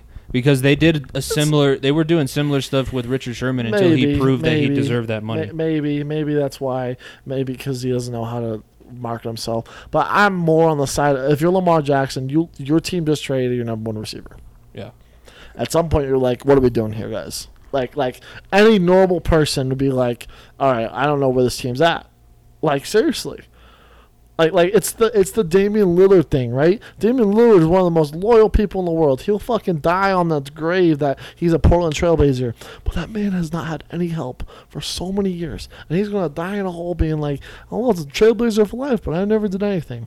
I was a great player in my position, top whatever player in my position, and I still never win anything because the organization never did anything for me."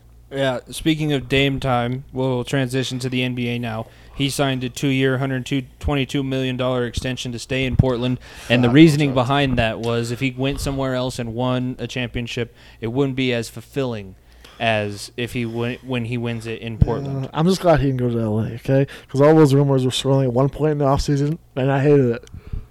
Yeah, and uh, it's a cool story because I know that Dame has gone through a lot and kind of corrected himself too, and and now he's the face of that franchise. But I wouldn't say that he's one of those pro athletes that's going to die before he No, yeah, before yeah. he gets an NBA championship. He's more than happy collecting his 122 million dollar check. riding and- off to the sunset. and he'll play he'll play basketball from they start do they normally start in October or November? Usually yeah, end of October, Yeah, so he'll he'd rather just play basketball end of October to about March or April. March, April, and being Yeah. happy with He it. He might want to play one round in the NBA playoffs, but he's got to get to Cabo soon. So yeah, I and and, and continue on his rap career, basically. Yeah. So so look, I I applaud Dame. I think I'm interested to see what the team looks like because obviously no McCollum this year. They'll have Jerami Grant. Um, obviously, yep, that's Jerami Grant, the guy we talked about over 80 episodes ago, being like, we need this guy. Don't let him go. Don't let him go. And he's fallen off the face of the earth. That guy. So uh, yeah, I I'm interested to see what that Portland team does. But Dame got it back, and and if you're Portland there's no other option. You don't throw a bag at him, you're you're back into basketball hell. mhm. there was no, they really didn't have, like that team got rid of all of the other p- pieces that could have been possible Plan B, and there was, I mean, there the rumor was last year for him to go to Los Angeles instead of Westbrook. And it didn't happen. The rumors were trade Westbrook for Dame this time. and now the rumors are trade Westbrook for uh, for Kyrie. I oh, mean, I'm sorry, Westbrook. Not yeah, Westbrook. you could go down. A, Westbrook. li- you could go down a list of guys of. They're speaking of Dame. He's funny. Yeah. He's popping up on our commercials. We're talking about it, but yeah, no, it's it's it, it's funny. I, I I he that was one of the most entertaining games I've ever watched in my life. That playoff game two years ago with my hand up in the air, the the the LPJ shot in the corner where Dame dropped sixty points, and it was a fucking foul him because I don't want him to shoot another shot. Don't let him shoot. where, where you literally your hands your head like, fuck, please don't let him keep shooting. it, it was that bad. Good God, get him off the floor. So so yeah, look, Dame Dame is an incredible talent, the fucking logo Lillard world, but who knows what this this Portland team does for him. The other moves that happened or are rumored to be happening in the NBA, Indiana and Phoenix are close to a sign and trade for What- DeAndre Ayton. Which is interesting because Miles Turner is probably going to be coming back. Miles Turner is the other big man in Indiana who's, who's honestly been a pretty good center for a lot of years. Just has been on a terrible team in Indiana for a while. So Miles Turner come back the other way. Um, I'm not sure who because they're not going to get rid of Halliburton. They're not going to not going to get rid of Duran or any, of- any of those guys. Um, but if you're a Phoenix, this is a lose lose scenario. Look, Ayton That wants Ayton wants gone, and Miles Turner is not the talent DeAndre Ayton is at all Why does he want gone? because the coaching did not did not play in the right way, and he wanted to be used more. He look he played eight minutes in that closeout game against Dallas. Eight minutes. Your Okay. starting center, who was a rookie of the year candidate, who was a fringe All Star this year, top five center league, played eight minutes in a closeout game. And we've ha- also had this discussion on this show.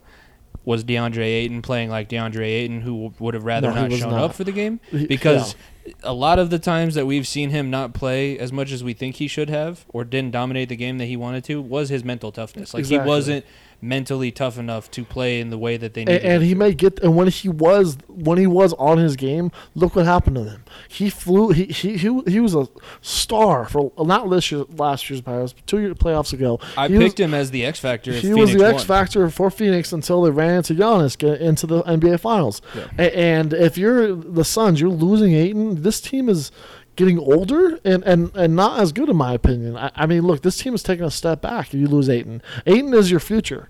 Devin Booker ain't your future. Chris Paul is not your future. I'm sorry. From breaking news, Phoenix, Chris Paul is not your future. Devin Booker and are your future. You get one, rid of one of those two, you're like, oh, here comes Steve Nash all over again, right? Think about this. Like, look, people forget the Steve Nash era. So good with Raja Bell, so good with Shawn Marion. You traded. Uh, look, I'm not comparing Miles Turner to Shaq, but you traded Shawn Marion over to Miami for Shaquille O'Neal. You didn't make it past the second round of the playoffs. That, and, and and you are running into a scenario where like we had our chances. We had one year.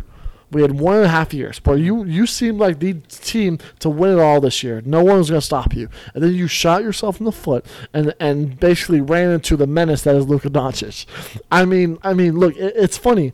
Phoenix's uh, uh, peak of their uh, uh, of their, their title window opened and closed as long as uh, Jamal Murray has been injured. That's all you need to know. In a year and a half, Phoenix were were a finals team, a number one seed in the West, best record in the West by far and away, and best record in the league, and they fall in round fall to the second round. I think they're mean- the quickest rise and fall of any of the teams that we've covered on And, this and look, I hope they can, they can figure it out. Because if there's one, look, I hate the Suns and Four guys still. The burning passion inside of me. But I I saw a guy with a Suns and Four shirt. I was like, what are you doing around here?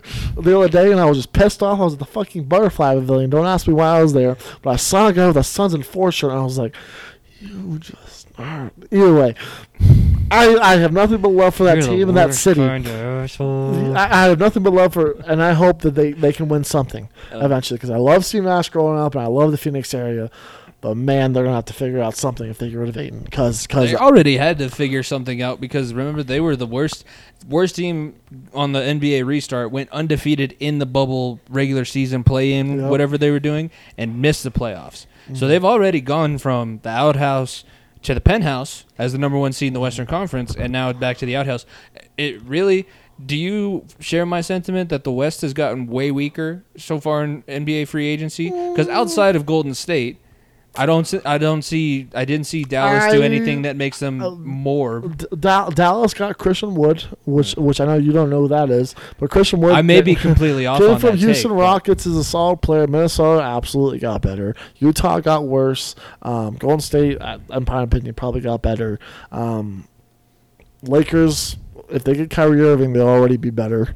Um, the Clippers. are What a about team- the Clippers? Cl- Because John Wall is a big deal. Clippers got better because they didn't have Kawhi Leonard all last season. So that Kawhi Leonard being back is, is going to be a massive difference. Bigger than John Wall. I love the John Wall, but but, but yeah, no, Clippers are going to be a problem next year too. So I think the West is still better. I think the East got depleted a little bit more. Um, but I because look, Brooklyn is, is going to fall apart. Brooklyn's absolutely going to fall apart. But the West, I think, did get stronger. And and you look at the young the young movement too with the West. What's happening with these bad teams like the Chet Holmgrens, the the Keegan Murrays. I mean, all in the West. A bunch of young dogs in the West mm-hmm. that could that could shine for years to come. Let's talk a little bit. Uh, actually, Danilo. We mentioned Danilo a couple weeks ago. That- that- Danilo yeah. signed a two-year contract in Boston for thirteen point three million. Boston thought that was Bo Cruz, so they signed him. And like, you're not Bo Cruz? Oh damn it! Oh damn! Oh shoot! Wait a second. Can- That guy's not real. Can when you get some? Can we get? Can we put a sleeve on Danilo and, and cut his hair weird and give him a beard and call him Bo? and also make him speak Spanish, not Italian. Make him speak Spanish. What do you mean he's Italian? Gallinari? Oh shit. No, we're changing that to Bo Cruz right now, buddy. Go get you a sleeve right now. Welcome to Boston, Mr. Vasquez. What? No. You know what we're doing. Uh, let's talk a little bit about summer league. Um, I've enjoyed the hell out of it. I know, I know, I, I got shit for it. I know people were like, "I'm watching the USFL over the, the summer league." What the fuck? oh no, the people! It was close. People basically just said that we're both fucking weirdos, both- and then we don't care. we about both have no life because we're both watching spring sports and in the sports that aren't actually going on. summer sports when in, in Yeah. leagues that we shouldn't really care. But I was. I think I got edged out as the bigger idiot for watching USFL football. It's okay. Well, I mean, look, look. The the summer league is basically um, preseason basketball, but it means something for young guys. Uh, the best way I get ring now. The, best, way, yeah. like I told you before we started recording, Chris Paul's playing the summer league next year to go get a ring, and he'll still lose. Um, but yeah, no, this the summer league. The best way I can explain it to people that don't watch the summer league, I've been there. I love going to summer league. It's Vegas is a good time. Obviously, everybody loves Vegas, but being there, what the, the arena is at UNLV. There's the practice building arena and the big stadium where two games going on at once, and it's basically Rucker Park on steroids. Best way to put it. It is a bunch of dudes that are fighting for jobs Mm-hmm. and a few stars. Your your Paolo Bancheros, who's fucking outstanding, but he's uh, they shut him down for summer league. They said, "Nope, you're too good. We're not injuring you anymore. You're better than everyone here. We're done. You're not playing any more summer league games." Basically, to him, you have the Chets, you have the Keegan Murrays, you have the Jaden Iveys, you have all these guys that are like, man, they're so fucking fun to watch. But then you look at the stats, you're like, Chet only had like six points, and you're like, that makes sense. For a person my like because that makes sense. Because look if you're a good team or you're not a ba- sorry a bad team and you have a t- high draft pick you play this guy fucking 10 minutes and you you let him get some legs underneath him play mm. against some good competition and then you sit him. Because there's 12 guys on the roster that are all trying to earn a spot. Because think about this only two or three guys per roster in the summer league make the actual roster the game we're watching right now, half of these guys are going to be in the G League looking for two way contracts, you name it. And and two or three guys on each team, it could be less, could be more, depending on the situation, get on this team. The rest of these guys aren't necessarily wearing playing for the, the name on the front of the jersey because they could be playing their hearts out for fucking Orlando and go end up in Oklahoma City because they played against them on a random Monday night because they balled out against them. That's how summer league works, and it's it's so much fun because, like I said, it's a, it, you see the stars play, and you have a bunch of dogs fighting. That's exactly what it is. A bunch of dogs just scrapping and craw- craw- clawing. It's college basketball with a slight step up. It's nice of the Magic to just play like they do in the regular season during the summer league too. So I don't because normally in the summer league games when I look up and see like OKC with 85 points and winning by 20, I'm like, what? That What the hell? are we back in 2008 or 12, whatever? yeah, 2012 with KD Harden with the Russ, beard. Yeah, I don't know what's going on here, but Orlando always plays it straight up. Uh, guys that you think that have really stood out to you going to be X factors besides the Chet Holmgrens and the James Wisemans because those are guys. James Wiseman looks really good right now. Moses Moody is a guy. I mean, look, Golden State's throwing everyone out there right now. Moses Moody and Kuminga are both playing. They're playing really, really Oh, so well. they just want another ring. Yeah, they want the regular ring and the and the summer league They're ring. ring chasing really well. Two, they, uh, look, I've been watching a lot more Nuggets. Like I've I've watched both Nuggets games like twice already. Because I'm like, man, I'm looking at these guys. I, I'll, before I get on the Nuggets, two guys in in my opinion, Paolo obviously has been the number one pick, incredible. I think he's going to be an absolute stud. Um, Christopher for Houston has been uh, on and off too. Uh, I think it's Josh Christopher. I can't think of his name. He's been really good too. And then the other name, Jaden Hardy out of Dallas. If you don't know his name, know his name now. Jaden Hardy, a guy who played for the G League Ignite last year. Um, didn't play college ball. I watched him play in high school at the Hoop Hall Classic, and this guy is a steal for Dallas right now. I think he's going to step in right in for Jalen Brunson. Brunson got that bag in New York. He's a guy that I think will pair with Luka at one point, and those will be it'll be a really good back uh, backcourt duo. He has some injury concerns, that's why he dropped the second round. But a guy that looks really good is Jane Hardy, in my opinion. And then let's look at this Nuggets team. Man, I love these rookies. Oh, I love these rookies. Christian Braun is a fucking dog. You wanna you want you talk about a perfect guy, a perfect guy that's just gonna come in, do what he's told, excite the crowd, and piss off a bunch of people. That's that's Christian Braun. We drafted two of those guys back to back years because that was what Bones was Oh, at the beginning a- of the summer league last Oh, year. it's both these those are fucking dogs. And then you look at the other two picks. My standout player, Ishmael Kamagate. Yes, Ishmael Kamagate, a guy that's playing the, the center role for the Nuggets uh, summer league team. This guy is going to be Jokic's backup for a lot of years. This guy has been look. look he he's very raw, very young, obviously, but you put some meat on him. You get him in the weight room. You have him banging some bodies low. He's a great defender already. And look, I'm, I'm saying great defender because it's fucking summer league. He's a great defender against those guys in summer league. Nothing goes to the rim very easily untouched without Kamagate there in the middle. He's a fantastic. And then you look at the other guy we drafted at the end of the first round with Peyton Watson, a guy that averaged two points in college average two and a half points in college at UCLA. A guy that, that, that we were taking a long shot on. He looks like he could be a a, uh, Herb Jones slash Jarred Vanderbilt type, where he just comes in as long, lanky motherfucker, and that'll just play good hard defense, and that's all we need. Like I said, we don't need stars. We need good role players. And right now, look, Kamagate and Peyton Watson aren't going to be getting much play time. There's no doubt about that. Christian Braun may get may, may fight some, for some PT on the bench, but you just need some guys that are ready to buy into the system, and that's exactly what what, what the summer league team has. It seems like it has right now. That's when you really find out where your team is and where your scouting has been. Is when you got guys that are the depth. If you get depth in a summer league game, you're like You're happy on another level. and look, you talk about Adonis Arms, another guy that looks like could be gonna talk about a fucking name. Adonis Arms, that's a fucking name. The guy that's a backup point guard or that that, that looking for a two way deal. You have Colin Gillespie, a, a national champion. The Nuggets drafted slash signed two national champions. Christian Braun, obviously last year with Kansas, and two years ago, three years ago, Villanova with Colin Gillespie. The leader of that team was Colin Gillespie. He's playing running your point guard minutes right now. Rip it, rest in peace, Facu Campazzo, because that motherfucker I will never have to see again in a Nuggets uniform.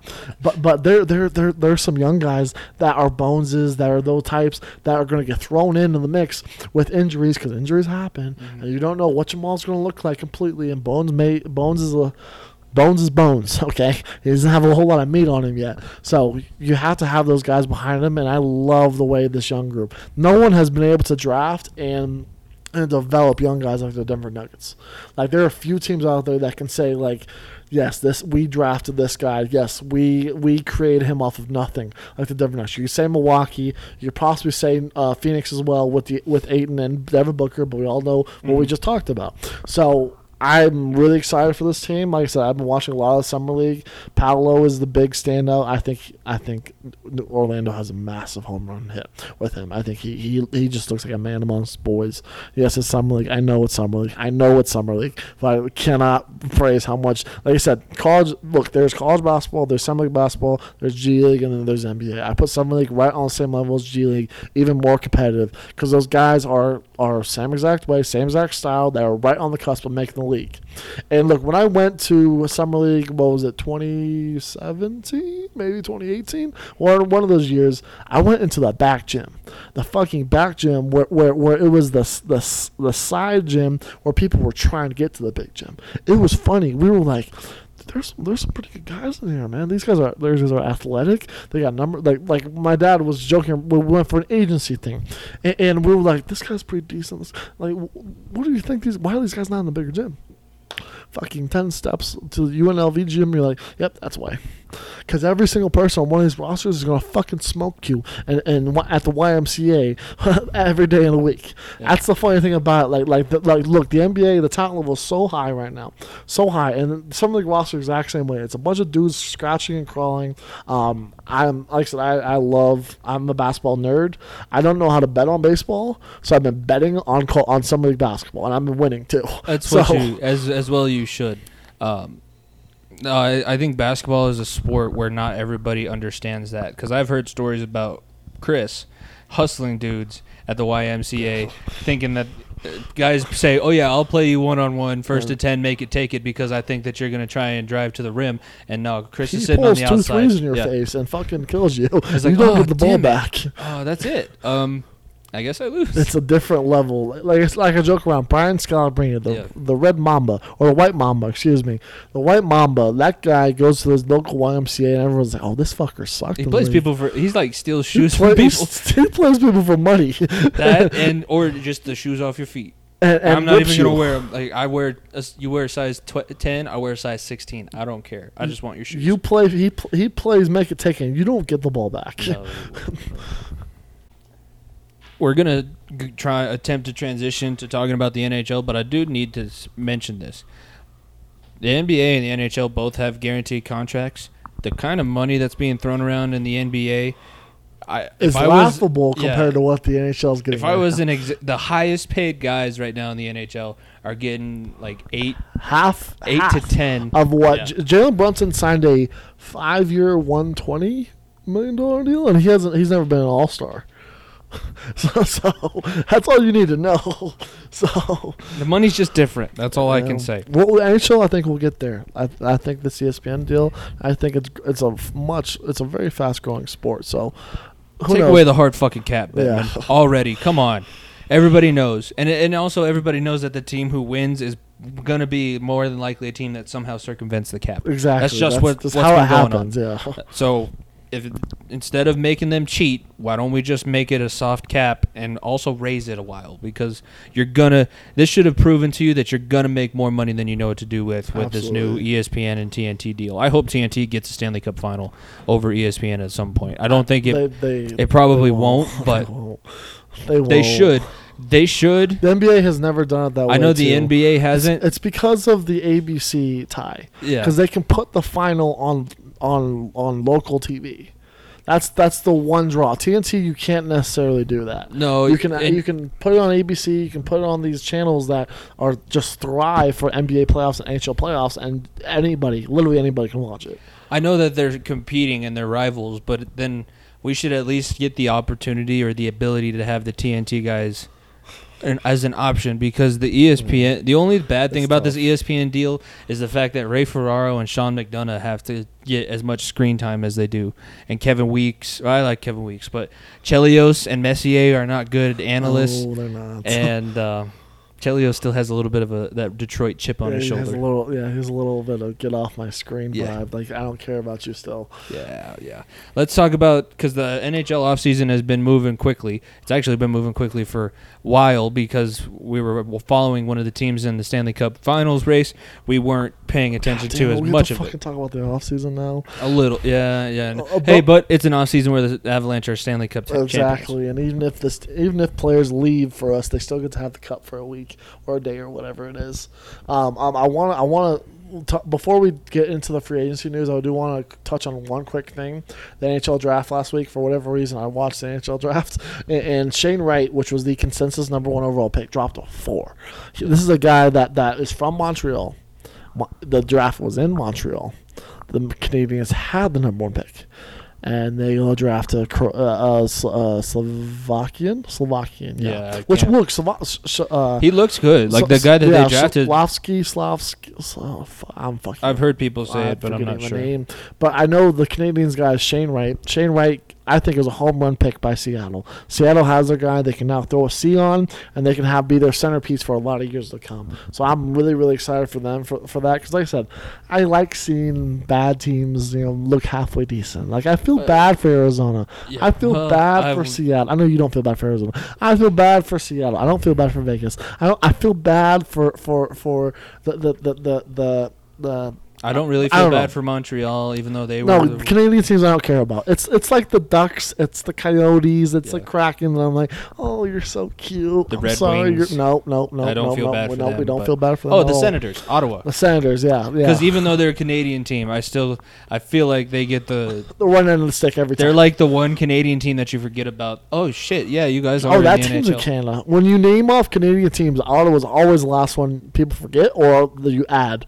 Yeah, No one says Ottawa first. It's always Toronto. when people in Montreal. Winnipeg go, "Oh, Ottawa has a team," then Oh, that's shit. where you know you have an issue. Exactly. and that's exactly what happens. But let's uh, the big signing since our last episode came out. So just since last Wednesday, obviously the Avalanche made big news the Two day that our news, yep, two our big news. episode came out, but we'll get to that. We're starting with the Penguins re-signing Chris Letang to a six-year deal that counts 6.1 million against the salary cap. This is for a 35-year-old defenseman who Six is very clearly, very on the clearly end. on the end of his career. Like I, in my notes I put down here, this is this is not going to age. This is going to age poorly. I think the Penguins know that this is going to age poorly. This was like, uh, thank you very much for your three Stanley Cup championships you won us. I know that you're going to hurt us in at, at the end of this deal. Hopefully, either we move you or you just decide, yeah, I'm going to retire. This is a uh, let's make sure Sid is happy.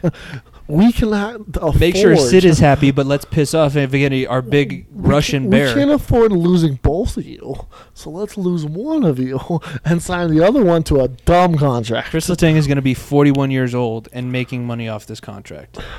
I doubt he's going to Shout be. out, shout out his agent. Yeah, I mean, one yeah, time, his- shout out his agent. his agent did something right and did did right by him, but there's no way that he's playing. I think 38 is probably as much as he's going to play. He did not look good this year, No. and he was he was not a reason that Pittsburgh Got to the point where they was in the playoffs or got to the And point where they had he- the opportunity to move on. And I'm not going to sit here and act like Malkin was either, because the guy was more, in, more. We played barely as many minutes as he did this year, so the guy was injured all season I long. think that was probably a little bit intentional because he knew about this free agency coming. and that's up. probably the only reason why they were like, eh, "Let's go with Letang, I guess," because he's played more minutes. Let's not get the guy who scores goals. Let's get the guy who allows other people to score goals on him. Yeah. it's it was similar to me. This this move looks so much like the Duncan Keith to Edmonton Oh, last absolutely. offseason, where you're just like, really? You think that? Oh, by the way, Duncan Keith retired. That's one of the notes that I have on the NHL And, thing. and, and and Chicago is still paying him to be retired. By the way, Yes. Oh, I watched Yeah, the video. him, I watched the video on how Chicago got their three Stanley Cups and how they've lost their three Three Stanley Stanley Cups. Cups, yeah. And guess what? It was all the same reasons why they got them and lost them. And also, everybody on their team was a giant piece of shit. yeah, And literally lit- everybody. th- most of the time, I exaggerate, and Nico knows that I exaggerate. Literally everybody. Everybody. There was not a redeemable. Patrick Kane had rape allegations in his hometown. Jonathan Toews has some allegations where he's not a good guy and not not great. I don't think Stan Bowman should have ever been near an NHL we, should, we franchise. should go down a rabbit hole with Bowman and and, and, the shit show, Joe Quenneville, the Joe Quenneville, and the, they're all the whole their allegations. athletic wasn't too. their athletic trainer. was groping Yep. some of the players. I mean, you go down a list of guys of problems with that team, and it's funny that team is literally tanking for Connor Bedard. Connor Bedard is going to is apparently the next is is as good as the be- next best prospect since McDavid. I'm not they're not saying he will be, but Connor Bedard is going to be one of those guys that will be right in the conversation for the best player in the NHL for a lot of years to come. And they're tanking so hard for him. Them and the Coyotes are literally going to lose games on purpose so they can get him. And it's funny because because Chicago plays in Chicago. The Coyotes are playing in a in a rental arena at University of Arizona or Arizona State. Like, Yeah. come on. Arizona State does they that's one of the actual NCAA programs for whatever reason that does have like they're they're good they're decent they're they're not as bad as you would expect a hockey Mm-hmm. They team from DU Arizona to be. No, they're not they're not DU but uh, they are they're okay they're they're not terrible. My last question about the Letang trade or deal. Do you think that he sees the end of this contract? Yes, is- he'll retire a Penguin. No, but I, Oh, is he oh, to the throughout year? the, the oh, sixth I, year? I think he retires before it ends. I, I think he retired. I gave him three. I, think, I gave him three before he retires, or they move him. Yeah, I, they won't move him. The, that was a contract. You don't move him. They're gonna let Malkin should have been the guy that they that should never see another jersey. Letang was all, look. Letang was was the guy in Pittsburgh on the, on the defensive end. There's no, it was Fleury and Letang, and, and but if you're if you think about those Pittsburgh teams, it's Crosby, it's Malkin, and it seems like Malkin is going to be wearing a different jersey, which is going to be Should look wild. Burgundy and blue with. I don't know how that money's gonna work, it. but I don't know how that money's gonna work. Listen- but I can dream too. I put out. Uh, I put all the reasons into a tweet. One, we're the defending Stanley Cup champions. Two, you're gonna be able to play with a, a fellow Russian guy. Uh, Choo Choo's gonna probably be either on your line or could possibly be in your rotation. You might end up on a power play with him. Who knows? Yeah. And three, Nathan Go MacKinnon, cup. Nathan, Mc, Nathan MacKinnon, win Sidney. Crosby's best friend. Yeah, uh, come on, and, and Crosby, come on over. You can come too. Obvi- uh, Come win another. well, I mean, if Crosby comes, but you can just look at it now. comes, Fuck, I still want Crosby chose Letang over you. that's a great. That that's that's a hard selling point. I don't. That's totally false. Evgeny, look at me. Look at me in the eyes right now. Crosby is the reason you're no longer in Pittsburgh. He wanted Letang. He didn't want you. That's, that's a hard, hard, hard way to bargain, but I don't mind it. I would love. I, I'm grasping at grasping at straws. and look, but I, and look, Pittsburgh was a playoff team last year. Yeah. People forget. Pittsburgh so- was also a, a missed call away from advancing to the second round Exactly. So, so yeah, a missed I- call and a, a true number, a true NHL goaltender. Because Louis Domingue is. for Louis Domingue. You want to know where Louis So- Domingue started his career? Ottawa. Ottawa. Poor Ottawa. Hey, they did good though. Ottawa did good. They got to brink it Yeah. for literally dirt cheap because Because Chicago is fire selling all of. And Chicago's they- been in the middle of a and fire they sale. traded Matt Murray's dumbass contract Yeah. to Toronto. Yeah. So they got they Ottawa's looking Pulled up. one over on the Big Brothers there. Pulled one over on the Big Bad Maple Leafs. They're looking. Their things are looking up in Ottawa slightly. Yeah, uh, that that was one of the the next news topics we'll get to. DeBrincat goes to Ottawa for the seventh pick in seventh and 39th pick in this year's draft and a third round pick next year. Is Seventh pick, they drafted a fucking defenseman. That, that, that- they didn't even swing at a, at a big offensive guy. They literally said, you know what? Our team is going to be Jonathan Toews, Patrick King, and Seth Jones. Everybody else, who cares? We're going to lose the rest of our games. The team's trying to go 0 82. trying so hard. oh let's say 0, 80 and two. They'll lose Yeah, two games two- in yeah, overtime, overtime, yeah. and possibly a shootout just because it's going to be Jonathan Toews and, And, and Patrick Kane will do Uh, something dirty. I've heard well that, but I've also heard Patrick Kane is looking to be moved now because he's gotten they've gotten rid of everybody that he enjoyed playing in Uh, I know his all, literally all of his lineups. Line mates: Dylan Strome gone, uh, uh, Kirby Dach gone, Artemi Panarin. Artemi Panarin fucking gone as well. Literally everybody he's been playing with the last three years are all gone. He's like, it's that uh, Did you realize that they traded Saad to Columbus twice? Yeah, yeah, Jimmy, your guy, Brandon Saad. Yeah. Kick to the father. curb. Kick to the curb. Look, we're happy we're not Blackhawks fans. That's all I'll say. Yeah, I and I'm happy that people that were involved in our former network are. Yeah, we don't have to they're worry- having to deal to with all this. Uh, let's. I'll, I'll save the Avalanche news for last because I'm sure we'll talk more about that quickly. The Wild re-signed Marc Andre Fleury to a two-year extension that'll count 3.5 No against the cap. He, he he's only going to play one for one guy's going to pay him, and one guy only. It's Billy Guerin. No one else is going to pay him that much money. Yeah. So good for you, buddy. I'm glad you got paid, but no one else is going to. No one else is going to pay from that. It's funny. Like we'll talk about the avenues here in a second, but this goalie market is so fucking depleted. There is nothing good. It is. It is like uh, maybe. I'll take you. My big thing about Minnesota is you screwed yourself bringing yeah, in and Ta- then starting him in And the Talbot. Yes. and, and now Talbot was your guy throughout the whole year. You bring him in. It was Lanier situation oh. 2.0. you you want to know how many years are left on that Talbot deal? By the way, Isn't it like two, Three. three? Oh my god. he's got three years left at 10.1 You have million. a backup goalie and a starting goalie right now. You the the Avalanche they they did something with their goaltender situation, and it's what some people and our camera woman was not happy when Kuemper was no longer going to be here. But they're going to pay. They ended up putting in a little bit more money than than initially, but initially it was going to be like five million dollars for both of their goaltenders that we expected which is to the have price play. of one on Marc Andre Fleury. and and Minnesota now has thirteen yeah. million dollars against the salary cap just in net. Yeah, that's They already and they ideal. also had two buyouts last season. Yeah, you're still you're still paying Suter and Parise. Uh, look, it's funny. Minnesota is is is a team that I think they good. opened and closed their window also. just as fast, Yeah. and their window wasn't even open. It was like it was like the, they, there was a screen door on it. They opened that sucker and they ran like- right into the right screen into door. the screen door. And Jordan Binnington was on the other end with his stick and a water bottle. Like, no, No, you ain't. no, that's. it was I a God-given opportunity, Minnesota and I decided two- to move on. Minnesota has two or three years where they're supposed to be in their prime. They haven't made it past the second round. First round? First, hasn't been second. Yeah, not even second round. Hasn't made it past the first round. Two, or three years. Yeah, it's been the. I think the last time they made it past the first round was when Was they against beat us. us. Yeah, it's been that long. It's not been. And Darcy Kuemper was it. their don't like goaltender, right? Yeah, Darcy Kuemper was their goalie, goaltender. I'm okay with it. I'm also okay with this other goaltender move. Billy Husso goes to Detroit. I thought Detroit was going to be the guy that people like Art Darcy because Detroit's a team in, in a terrible division that could look. I hate Detroit. It could be a team that could sneak up in the playoffs. Oh, honestly, like Mo Seider, and they've had They had a pretty good draft. Stevie Y is Knows how to get players. Yeah, and Stevie Y is not as good as Sakic, but Stevie Y is like a, a miniature I, I could, Stevie Y, I would say, is in the same conversation as Sakic. well, he, they're also not the same position. Anymore. also on the same, but the, the same. I know that's true. Funny how Elway thing all over again, huh? but no, Stevie Y literally built that Tampa Bay team. That Tampa Bay team is not built without Stevie Y, and Joe Sakic. This team is not built without Joe Sakic. So it, it's funny how those two constantly are are are two two they're guys that always battling. always battling no matter what.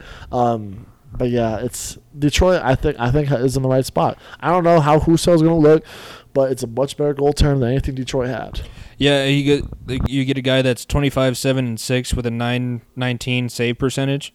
Um, the the big thing about what he's what he's going to bring is if he did not play for St. Louis last year, there is no Nazem Kadri Jordan No, Binnington no. situation because the St. Louis Blues weren't in the playoffs. We Nope. would have seen Vegas in as the second wild card instead of St. Louis. Louis, yeah. So that's where this whole thing got a little bit interesting. Um, and we might have playoff because I listened to the Mo Seider interview on on Chicklets, and he said, you know, we've never had uh, playoff hockey at Little Caesars Arena, which just sounds ridiculous So to say. But almost as ridiculous as uh, uh, what's what's Heinz Field called now? Uh, Christopher or something? oh, Or- I didn't even They look. I saw I saw the picture, but I didn't even Yeah, it's, didn't it's- even care enough to pay attention. Honestly, I really don't.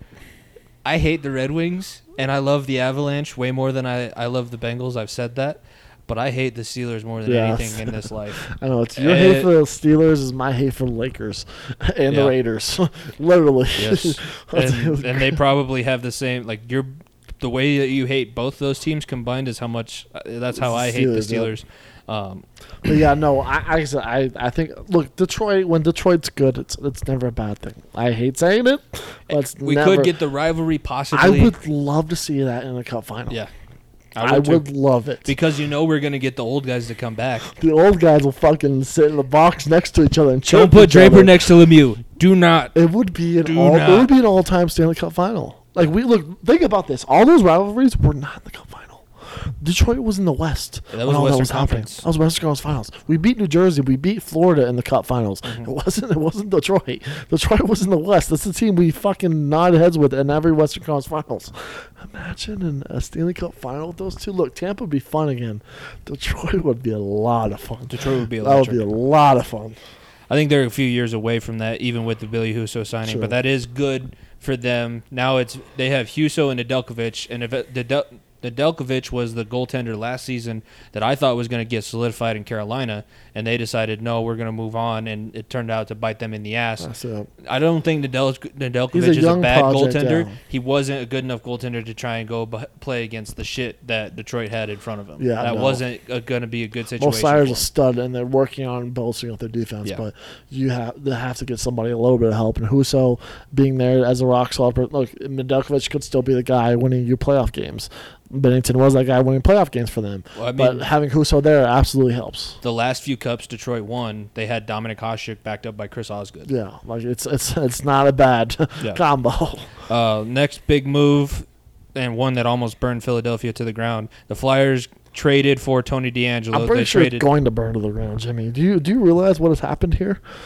it's It is fireworks. I, I- look, if there let's put it this way: if there was a I don't hard, know all the specifics. Do you know all the specifics Oh, about I Tony read D? this- I listened to it. Okay. It's it's funny. What is, what is it He- exactly? He basically uh, uh, he, uh, he he was in New York. I will put this out there before you you you explain. He was a big reason why I was in the fantasy final. Yeah, so, He's so- good. He's he's good, but he's a fucking headache and a half. Yeah. He basically threatened to leave the Rangers about three different times. He started fights with the coach. Started fights with Georgiev, a new Colorado Avalanche. Georgiev put him in his place, by the way. That's why that's kind of funny. And the guy has look. You want to talk about a hothead? He's worse than Evander Kane.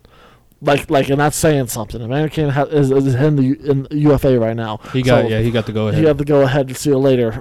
so that's funny too. But this guy, you put him on a team of torts. I said, if we if we had hard knocks, put Philadelphia. If hard knocks for hockey, I don't know what they'd call it. Ha- ha- hard skates or Frozen pucks. frozen pucks for, for hockey. You put it on the Flyers. You have DeAngelo and and, and Torts uh, mic'd up for fucking three hours, and that's all you need because it's going to be straight comedy. It's it's it's it's going to be straight comedy. And, and look, DeAngelo, the Flyers aren't a good team. This was not the move that they were anticipating when they got rid of Giroux at the You're, deadline. you're trying to get younger. What do- this team is acting like they're still a good team right now. Why are you trading for a 28 year old defenseman? Go go trade some pieces for young guys. Let Carter Hart just be that guy instead of trying to go sign Fedotov. Look, Fedotov obviously is that situation in Russia. That whole Russian situation It's, is it's so still weird. wacky. So but weird. why would you not try to put your c- chips in with Carter Hart and see what you got from your young, your young guys? Yeah. Instead, you're like, oh, we're Philadelphia. Let's let's. It's the city of brotherly love. All the rest of our teams are in limbo. Sixers are decent. Eagles are decent. All the Philadelphia teams right now, you'd be like, eh, they're kind of good, but do you think they're gonna win? No, absolutely not.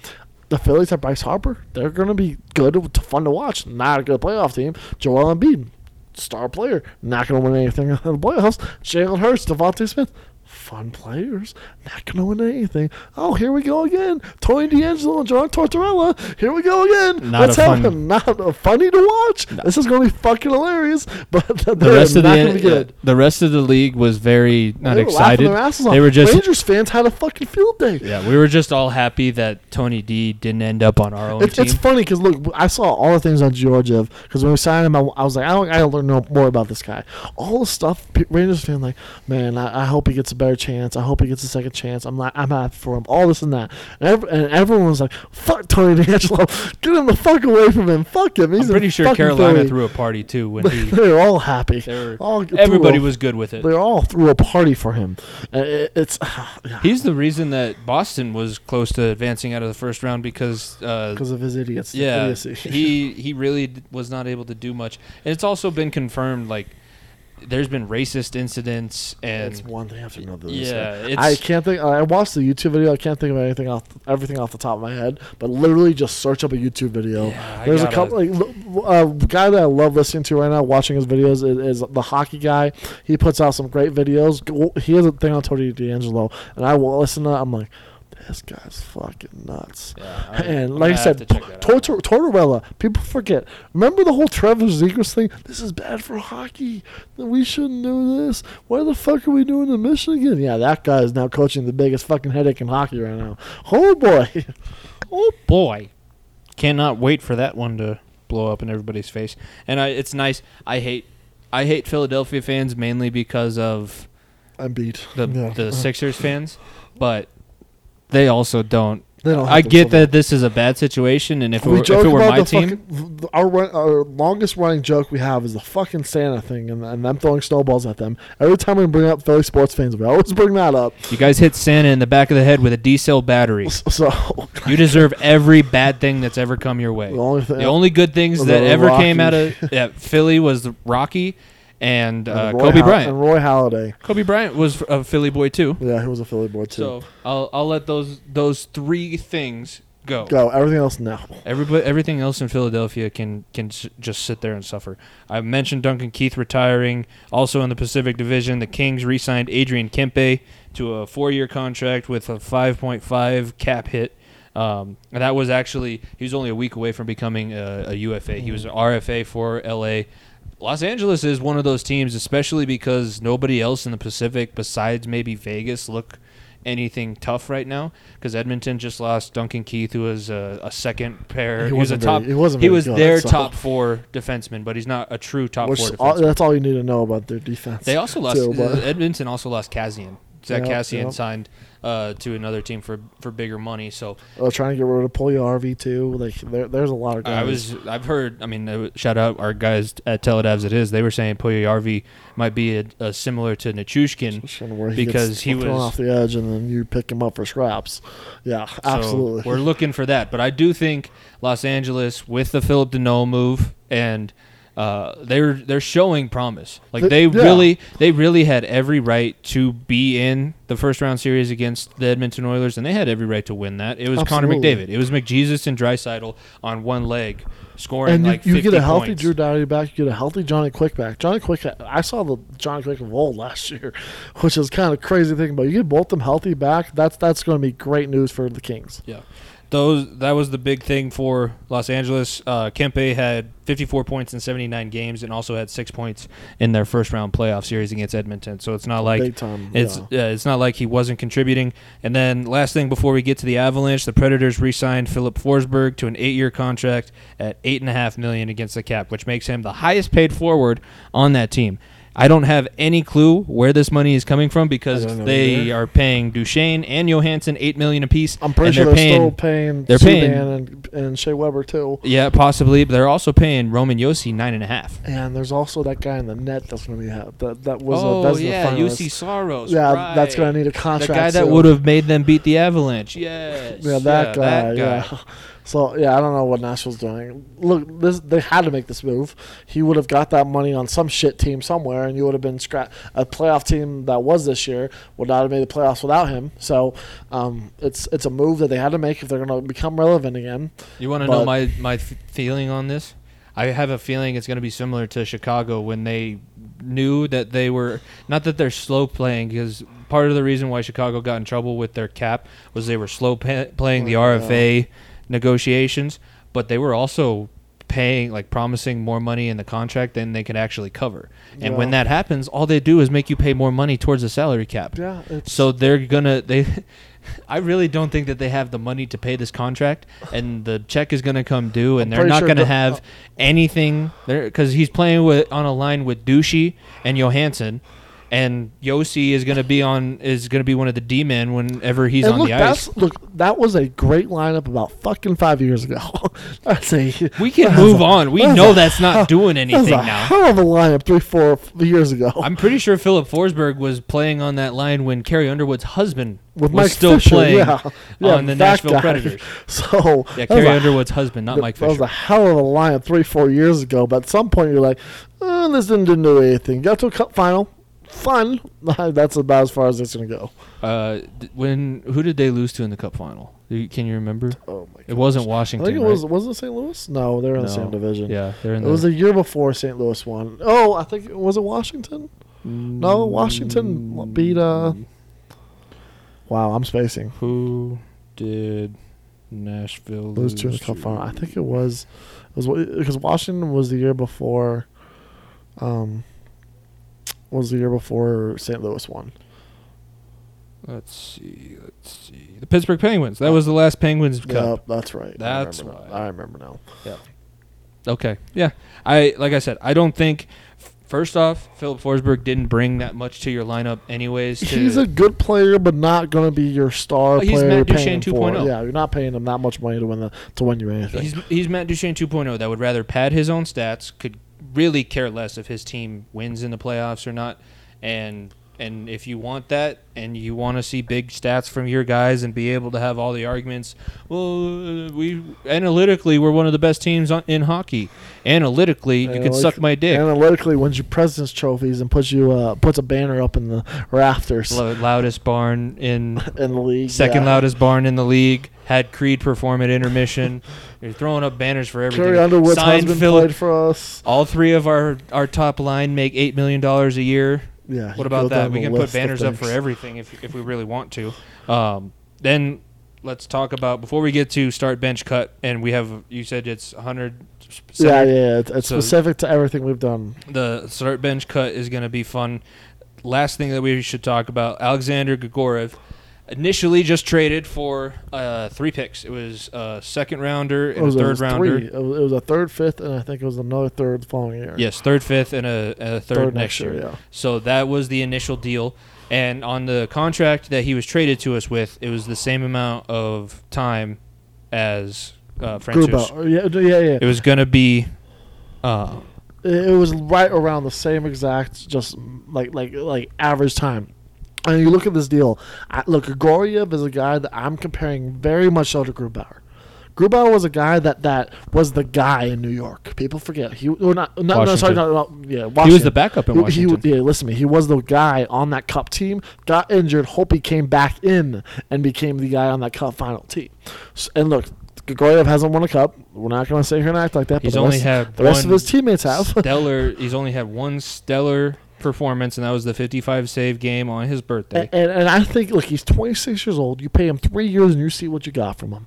And I and look, you put like I said, Darcy Kuemper was the guy last year where we were like he was in it. Like look, it's It's- it's, it's been it's five years now because he had two left, and then they signed him to a three-year extension. yeah no no no no it's it's it's they were they basically nixed the rest of that deal. It's three years. I didn't left. think that they could do that in the NHL. No, you you can. You, you don't add five years. No, it's not. It's not added on. It's not an extension. I think it's it's No, a. but they don't re. You're not allowed to renegotiate your own when he's on your own when, team. when you trade for a guy's contract, you can. Okay. I'm pretty sure. I was gonna say that made no sense if they Um, couldn't. it's do it not with for the trade. five years. Yeah, it's it's it's another three year deal. So you have Frankie and you have Gregoria for three, two at least three years. You're thinking that they're gonna be your goaltenders One, for two, two exactly. years, and, And- then Annunen is gonna be ready to right, find the right, exactly in three years. And look, Darcy last year we were like, uh, he played in Arizona, and Arizona sucked last year.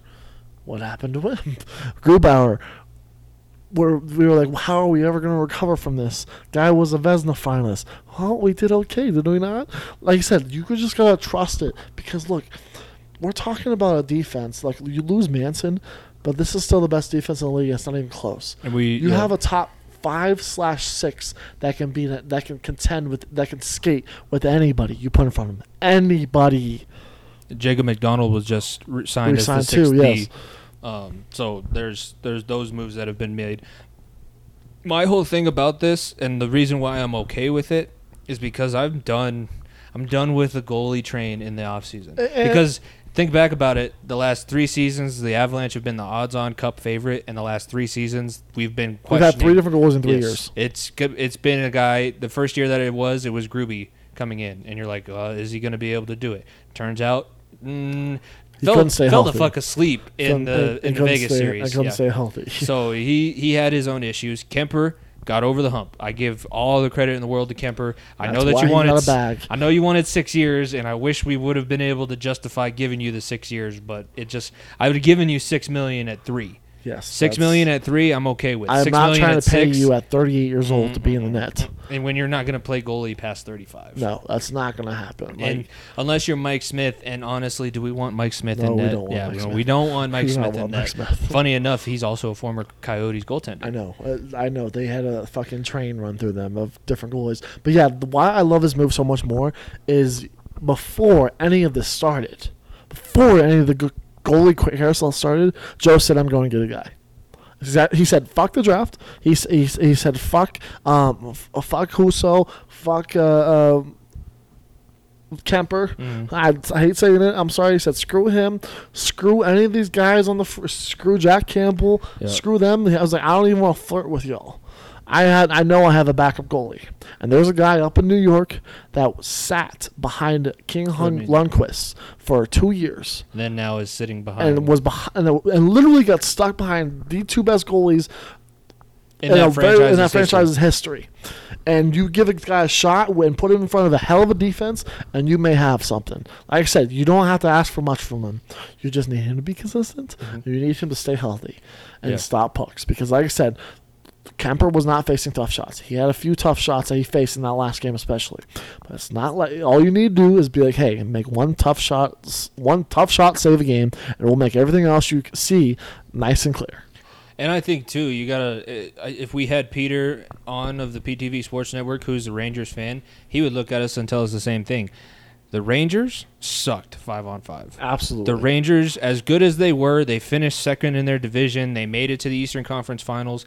It was all based on the fact that they had a decent power play. They drew a lot of penalties, and Igor Shesterkin was doing cartwheels in the crease every single night. It's not like they were they gave up less high danger chances than some teams in certain situations. I'm pretty sure they're dead last or close to dead last in everything, Everything, yeah. defensively that you can do before the go- the puck gets shot at the goalie. And then Igor Shesterkin with his little headband head thing is gonna sit back there sing the Russian national anthem. He's gonna stop some pucks. That's all New York's defense was based off of. And- now you're getting a totally different situation. Let's put some let's put some curbs on this at first. It's gonna gonna look similar to when Kuemper first started. Yeah, it's not going to be pretty. No, it's in October and. November, it's gonna look rough, and we're gonna be sitting back here like, why did we not just shell out the extra money and keep the guy who won us the Stanley Cup? People are gonna be sitting here saying that. Now, I don't think that it's gonna be on this show because I'm I'm trying to get out ahead of this and make sure that we remember this when we're thinking back about their their record in October and November. It's gonna solidify itself. And- and this team is too damn good not to be good. And think point. about this. Look, you want and look. You can say Vasilevskiy this, Vasilevskiy that. The past goaltenders outside of Vasilevskiy have all been middle of the road. Carey Price has never won a cup. Marc Andre Fleury won a cup about 15, 20 years ago. I mean, the big names have all been good teams, but they've never had people in front of them. I mean, Binnington won a cup. You look at those. Look, we hate we hate on those Blackhawks teams like literally 15 minutes ago. Crawford But was Antti Niemi Yeah. was won the first cup there. They got rid of him. Corey Crawford came in, won them two cups. Corey Crawford, no one's talking about him. he was he's the, not- he, he- was the backup. He, he was a backup. Yeah. He, he was a guy that just came in, did his job, and was put in, put behind Duncan Keith and a bunch of other fucking studs on the defensive end, and said just stop the good one, the easy ones, and that's all he has to do. Like I said, that's all he has to do. Similar to also Grant Fuhr back Yep. with the Edmonton Oilers, who is probably the most overrated Hall of Famer in the, in the Hockey Hall of Fame in Toronto. Because uh, I've been watching uh, on YouTube, they have a six-hour long compilation of all the hundred greatest players when they were doing it for the 2017 season, and I've been watching it because now I'm obsessed and like partially Canadian in my own head. And they were talking about Grant Fuhr, and they're like. You know, he never really had a great season. He never really had great stretches he of the season. Guy in front of him. Yeah, he would give up four and then else. go to Wayne and say, "Can you score five? and Gretzky said, "You want six? yeah, I'll give you here. I'll say I can score five, and I'll give you six and seven just for just to be safe. just for some safe. extra insur- insurance. Um, that's all you need. That's all all you need. So it, it'll be. I think right now, I'm okay with everything that's happening. The Val Oh, signing also- was fucking yeah, incredible. eight years, I, I don't care. six point one two five million per. And, and look, those I looked at the, the the details of the contract. It's like six this year. It's like eight next year. It's uh, like another five the following year. The contract. By the time it gets, it's, It's going to time itself out. out. Yeah, you can. You're not going to be paying nearly as much. Because. Joe set up like, okay, we're signing Mac this offseason, we're signing Kale this offseason, and structured his contract that way. Because the years that you're having going to have to sign Kale, that you're going to have to sign Mac, including this year, you structure it a way that's perfectly fit for the rest of this team. And look, this team has five of their top six solidified. Solidified. You have your top three. You have Lehkonen, who's 100% not leaving at this point. You have Nichushkin. You have a fourth and fifth line. Like a third, or third, third and fourth line that are already set. You're going to have OC and Cogliano on the same line again next year. there, there, there is one position possible that you're missing. And in my opinion, it's a position you can easily get.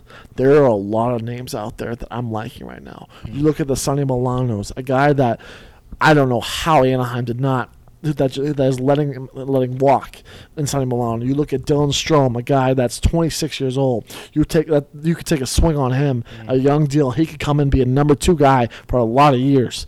You could go look at the uh, uh, Vinny Trocheck, another guy. There's there's names out there where you're gonna lose Kadri, but there's names out there of guys that'll be hungry for a cup. That you can be like, all right, go play a number two center for us, Uh, and they can easily do that. Andrew Copp is a guy that I've been Copp, seeing too, like, because he can play. What you're really looking for now, especially to fill that second line center position that you're probably losing with Kadri, it would be nice to get a winger because you then you think you're replacing Burakovsky. If you can get somebody that can play center and wing, that's what makes you valuable Uh, in this league. And the question we're running into is uh, obviously listen to Mosier, and he's we, we drafted Mikko Ranson as a center. Worse case scenario, you go get a Puljujärvi and you have Mikko play a number two center. Which look, he is an outstanding right winger. So I don't know necessarily love that. no, but- and but I there- would like But there was times where Landy was taking the face-offs. There was times where Mikko like look, there's that's why Bedsy is a fucking genius. Yeah. At this point, you don't necessarily need a center. You need a guy that will just plug and play. That can be like, you know what, you need to take some face-offs. You'll take some face-offs. You want to come down the left or right wing. You come down the left or right wing. It's a buy-in guy to win a cup. Yeah, you're, you can look at uh, Lecky or not like you can look at Mikko right now and say, I know that you were playing on the line with Landeskog and and Mac. We can put you with Artturi Lehkonen, who's also your fellow countryman. And if you're center and he's a winger, and then we got Choo Choo next to you Oh. guys. Okay, I'll Life be, good. and and I'm sure Mikko's gonna be like this. I can speak I can- English I right like now, this. I and like I like this. this deal. I like, this, deal, trade. like I said, we're we're gonna be just fine. I know. Look, you, like look, losing Kadri and losing Burkowski is gonna hurt. There's no doubt about that. But you get Nichushkin back, back. You don't win this cup without Nichushkin. He is your. He was the. He was in conversation to win the Conn Smythe. Not just it's all throughout the playoffs too. I was Throughout, watching. I watched throughout. the 30 minute compilation of all their playoff goals in the Nashville series. He's crashing the net. He's the big body presence in front. He's scoring snipes and putting goals through Andre Vasilevskiy's five hole in the Stanley Cup final. You go back to the Edmonton series in that game. Where Kadri goes down, Nichushkin's the one that stepped He's the up into up, his yeah, role. exactly. So this is that a- was all we needed. The mentality, Russian trade. We needed the Russian train. Choo Choo's gonna be here for a long time. Now he might be the jersey that I get because I think I know. I think I'm thinking about it too now.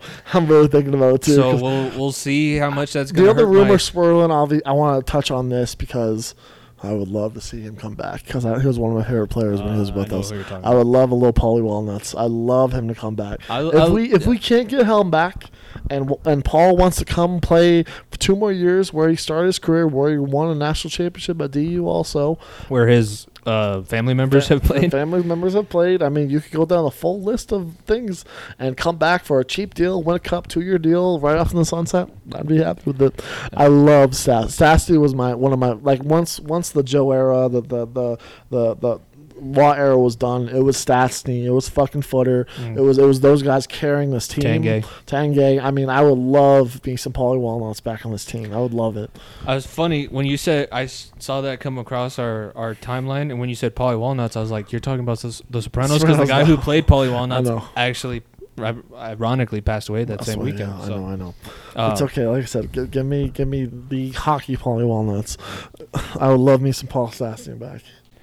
This is gonna go a little bit over our normal Yeah. two-hour limit that we set for. It's for a hundredth ourselves. episode, so It's the hundredth episode. We have a little bit. We had, and also I we were talking about it. We're we're getting things set up behind the scenes, and, and you're gonna see start bench cut on And the we're YouTube starting- channel. Yeah, we're starting to sweat too, so that's why. That so I swear we don't put makeup on. No, it's it's kind of it's hot. not foundation. That's just my my natural oils. Um, it's the one good thing about bringing the old shirt. Uh, we let's get into the the Star bench cut. It's a hundredth episode, uh, uh, spectacular, as we'll call it, or whatever. We've been putting yeah, we've been putting extravaganza. whatever extravaganza, spectacular, whatever you want to call it. This is gonna be a this is gonna be a tough one, a tough one. Start bench cut. The three top interviews: Chris, Louis, Kendrick Green. That's tough. I know. Start bench cut. Let me hear what you got. Um, I'm gonna say Oh, and look, this ain't nothing to no. them. This isn't This is- about this this, is no- we isn't about love the all of them. person. Yeah, We love all them, but you know what? It, we got we got to cut down to the deep stuff here. you'll hear it in my explanation as to why. But I'm gonna start the Louis interview.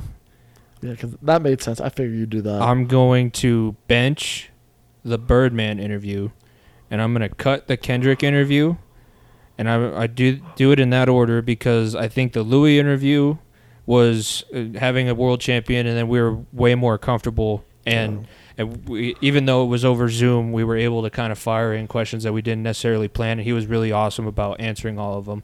I benched the Birdman interview because, like we said, I'd rather get him on now yeah. when we have like all of the equipment because remember we recorded that on two Oh, mics We didn't have- Yeah, we we passed. we didn't even have the gopro we didn't even have the gopro set up for video we had to pass mics around Yeah, it was. i had to set i had the two mic stands and two mics because we didn't buy the extra we have four ports in this but we only had the two microphones and i had to set them up and be like telling you miss uh, your, your dad To pass and- the mic. Yeah. and the six foot 11 seven foot world champion in the nba like can you just bend over and, and pass guide- the mic and talk. like, yeah, talk bend your it. face down in front of the mic, Chris. Come on, aren't you a you're pro athlete? Let's.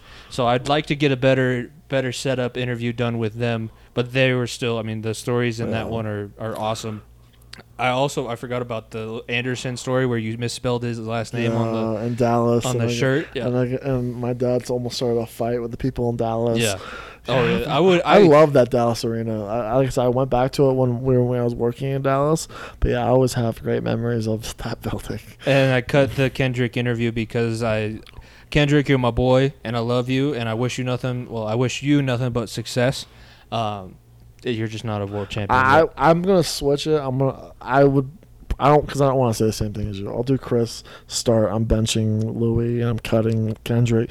I love the Kendrick Green one. I'm not gonna shoot any smoke on that because, like I say, he's a he's Come a back on the show if you want. He's a current player. He's he's he's he plays. He's got plenty of time to plenty put in time. his yeah, he- his work. Yeah, he has a he, he's got a ways to go, Mhm. and in five to ten years, we may be like, man, that was a fuck. We got him before he started, but we we're talking about two world champions, so that's why. And, and look, because because I have more of a relationship with Chris, I'll put that one first. Louis, I have a, I have a good relationship with too, um, and Louis was like I said, we were a lot, we knew a lot more what we were doing with Louis.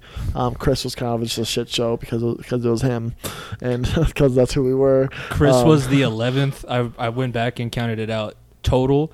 Like not count. I know that it doesn't count as the eleventh episode, but that's our eleventh actual podcast that you and I did. Yeah, that was So we probably, I I if we didn't get the talking to from your dad after I think it was episode five. So, so what people should do if you if, if you want to do this, listen to the Im- intro of episode four and like I- the I- first fifteen honestly, minutes. Go, li- you, what you should do is tag the, uh, put the uh, episode, first episode ever, put that in the uh, tagline because I want to listen to what it sounds like because I know it sounds terrible. Oh, I can't listen to episode. I one. hate listening to us in general because I because you know me, I hate my voice and I hate listening to it even after hundred episodes. I only listen to it if, if, if I'm like, oh, let me let me listen to what what dumbassery I said this time. the But yeah, I The only good thing that I could say about going back and listening to episode one is at least we were 23 when we started it because I don't have to go and listen to like my high voice. yeah. but it, honestly, it's It the same. Remember when you used to watch videos of yourself as a younger kid and you talk, you're like, oh my god, I used to have that high of a voice. It's just. Whoa, look! I, I was I listened back to it today because I was trying to figure out what we talked about. As I was going to put it in, in the notes, and I was like, "This is going to be something different." And it took me six minutes. I said, "Nico Bryant's going to be my co-host, and you'll hear from him in a second. But then I went into a six-minute long rant as to why it was center of attention, and now it's far into the bench, and why Nico is here. So it's it's rough. I, I would It's listen okay. to the the first 15 minutes of episode four, and then the first 15 minutes of episode five, because episode four is the way that our old format was. Oh. And episode five was when Nico's Episode- dad said, "Trash that shit and do it again." episode four, we we pulled up like fucking hundreds of stats. We were like, this guy's fucking, you know, OPR is really fucking Yeah. good. Pulling out random acronyms of stats that really don't mean anything. And but we we're were, like, we, and we only pull up stats when we're trying to prove a point now. And most because most of the stats we, we kind of just like remember now or we see come across our timeline. well, when we everything- yeah. debated sports growing up, we never really put in No, stats. It was no. just uh, as much feeling. It was like this is what my thoughts are, and your thoughts are more than likely wrong. But since we have a lot of same thoughts, it works out. Yeah, no, it's uh, it's cool that we made it this far. It's a, a milestone. We'll come up on the two year milestone, which will will be even bigger. But it's been a crazy ride. I I gotta thank you because you came on to the show No, no, from that that conversation that we had in the garage at my grad party, where you're like, "Were you serious about needing a co-host?" loo- looking for a co-host. and uh, yeah, and from the meeting that we had, where we had all the bad names for the show and. That was funny. And figuring our way through all of this, it's been hundred episodes and look, down. and look, we've been through 100 episodes. There's still a lot of rooms to grow. Obviously, the next 100, we're, we're look, we work right now is up my ass. He's Jimmy's starting a new job, and it's been a lot. But we're gonna work on getting possibly a new home. That's all I'll say. A new home to listen to our stuff on. That's all I'll say. I'm not gonna. I'm not gonna say names because we don't know yet. I'll just say, as Pat McAfee says, things are happening. Thing, things are happening. Things are moving. things are things are moving over here. Yin's gonna want to pay attention. You're gonna want to pay attention. Yin's gonna want So, to. so that's all I'll say. Like I said, we'll hopefully get some more work on more merch because we have a, we have such a we have a brand new logo that's less than a year old. I think we need to on some more do. shit. I think we need some stickers, and I think Well, we need some need some shirts. Yeah, we'll figure all that out eventually. We got to get past my hot season, which I'm on right now, and then Jimmy his first wave of dealing with middle schoolers. By the time I get to yeah, I think. Julian Middle School is for for from from 7 a.m. to 3 p.m. When does your hot season slow down? hot season uh, like end of or beginning of September? Okay, so like when I'm getting to fall break, Fall break. you're- That's when. that's yeah. when we can start thinking about all that stuff. But it's been fun. Episode 100 at FEOTB Pod, all social media. Subscribe to the YouTube channel. Tell a friend to check out the show, and uh, yeah, be on the lookout for all the stuff that we have going on in the background. But for myself, Jimmy Pilato, my co-host Nico Bryant, this has been episode 100 of the Far End of the Bench podcast. Thank you guys for listening. We will see you next This week. Peace. I'm playing. Yes, it's a fine old thing. When the night is cold and lonely.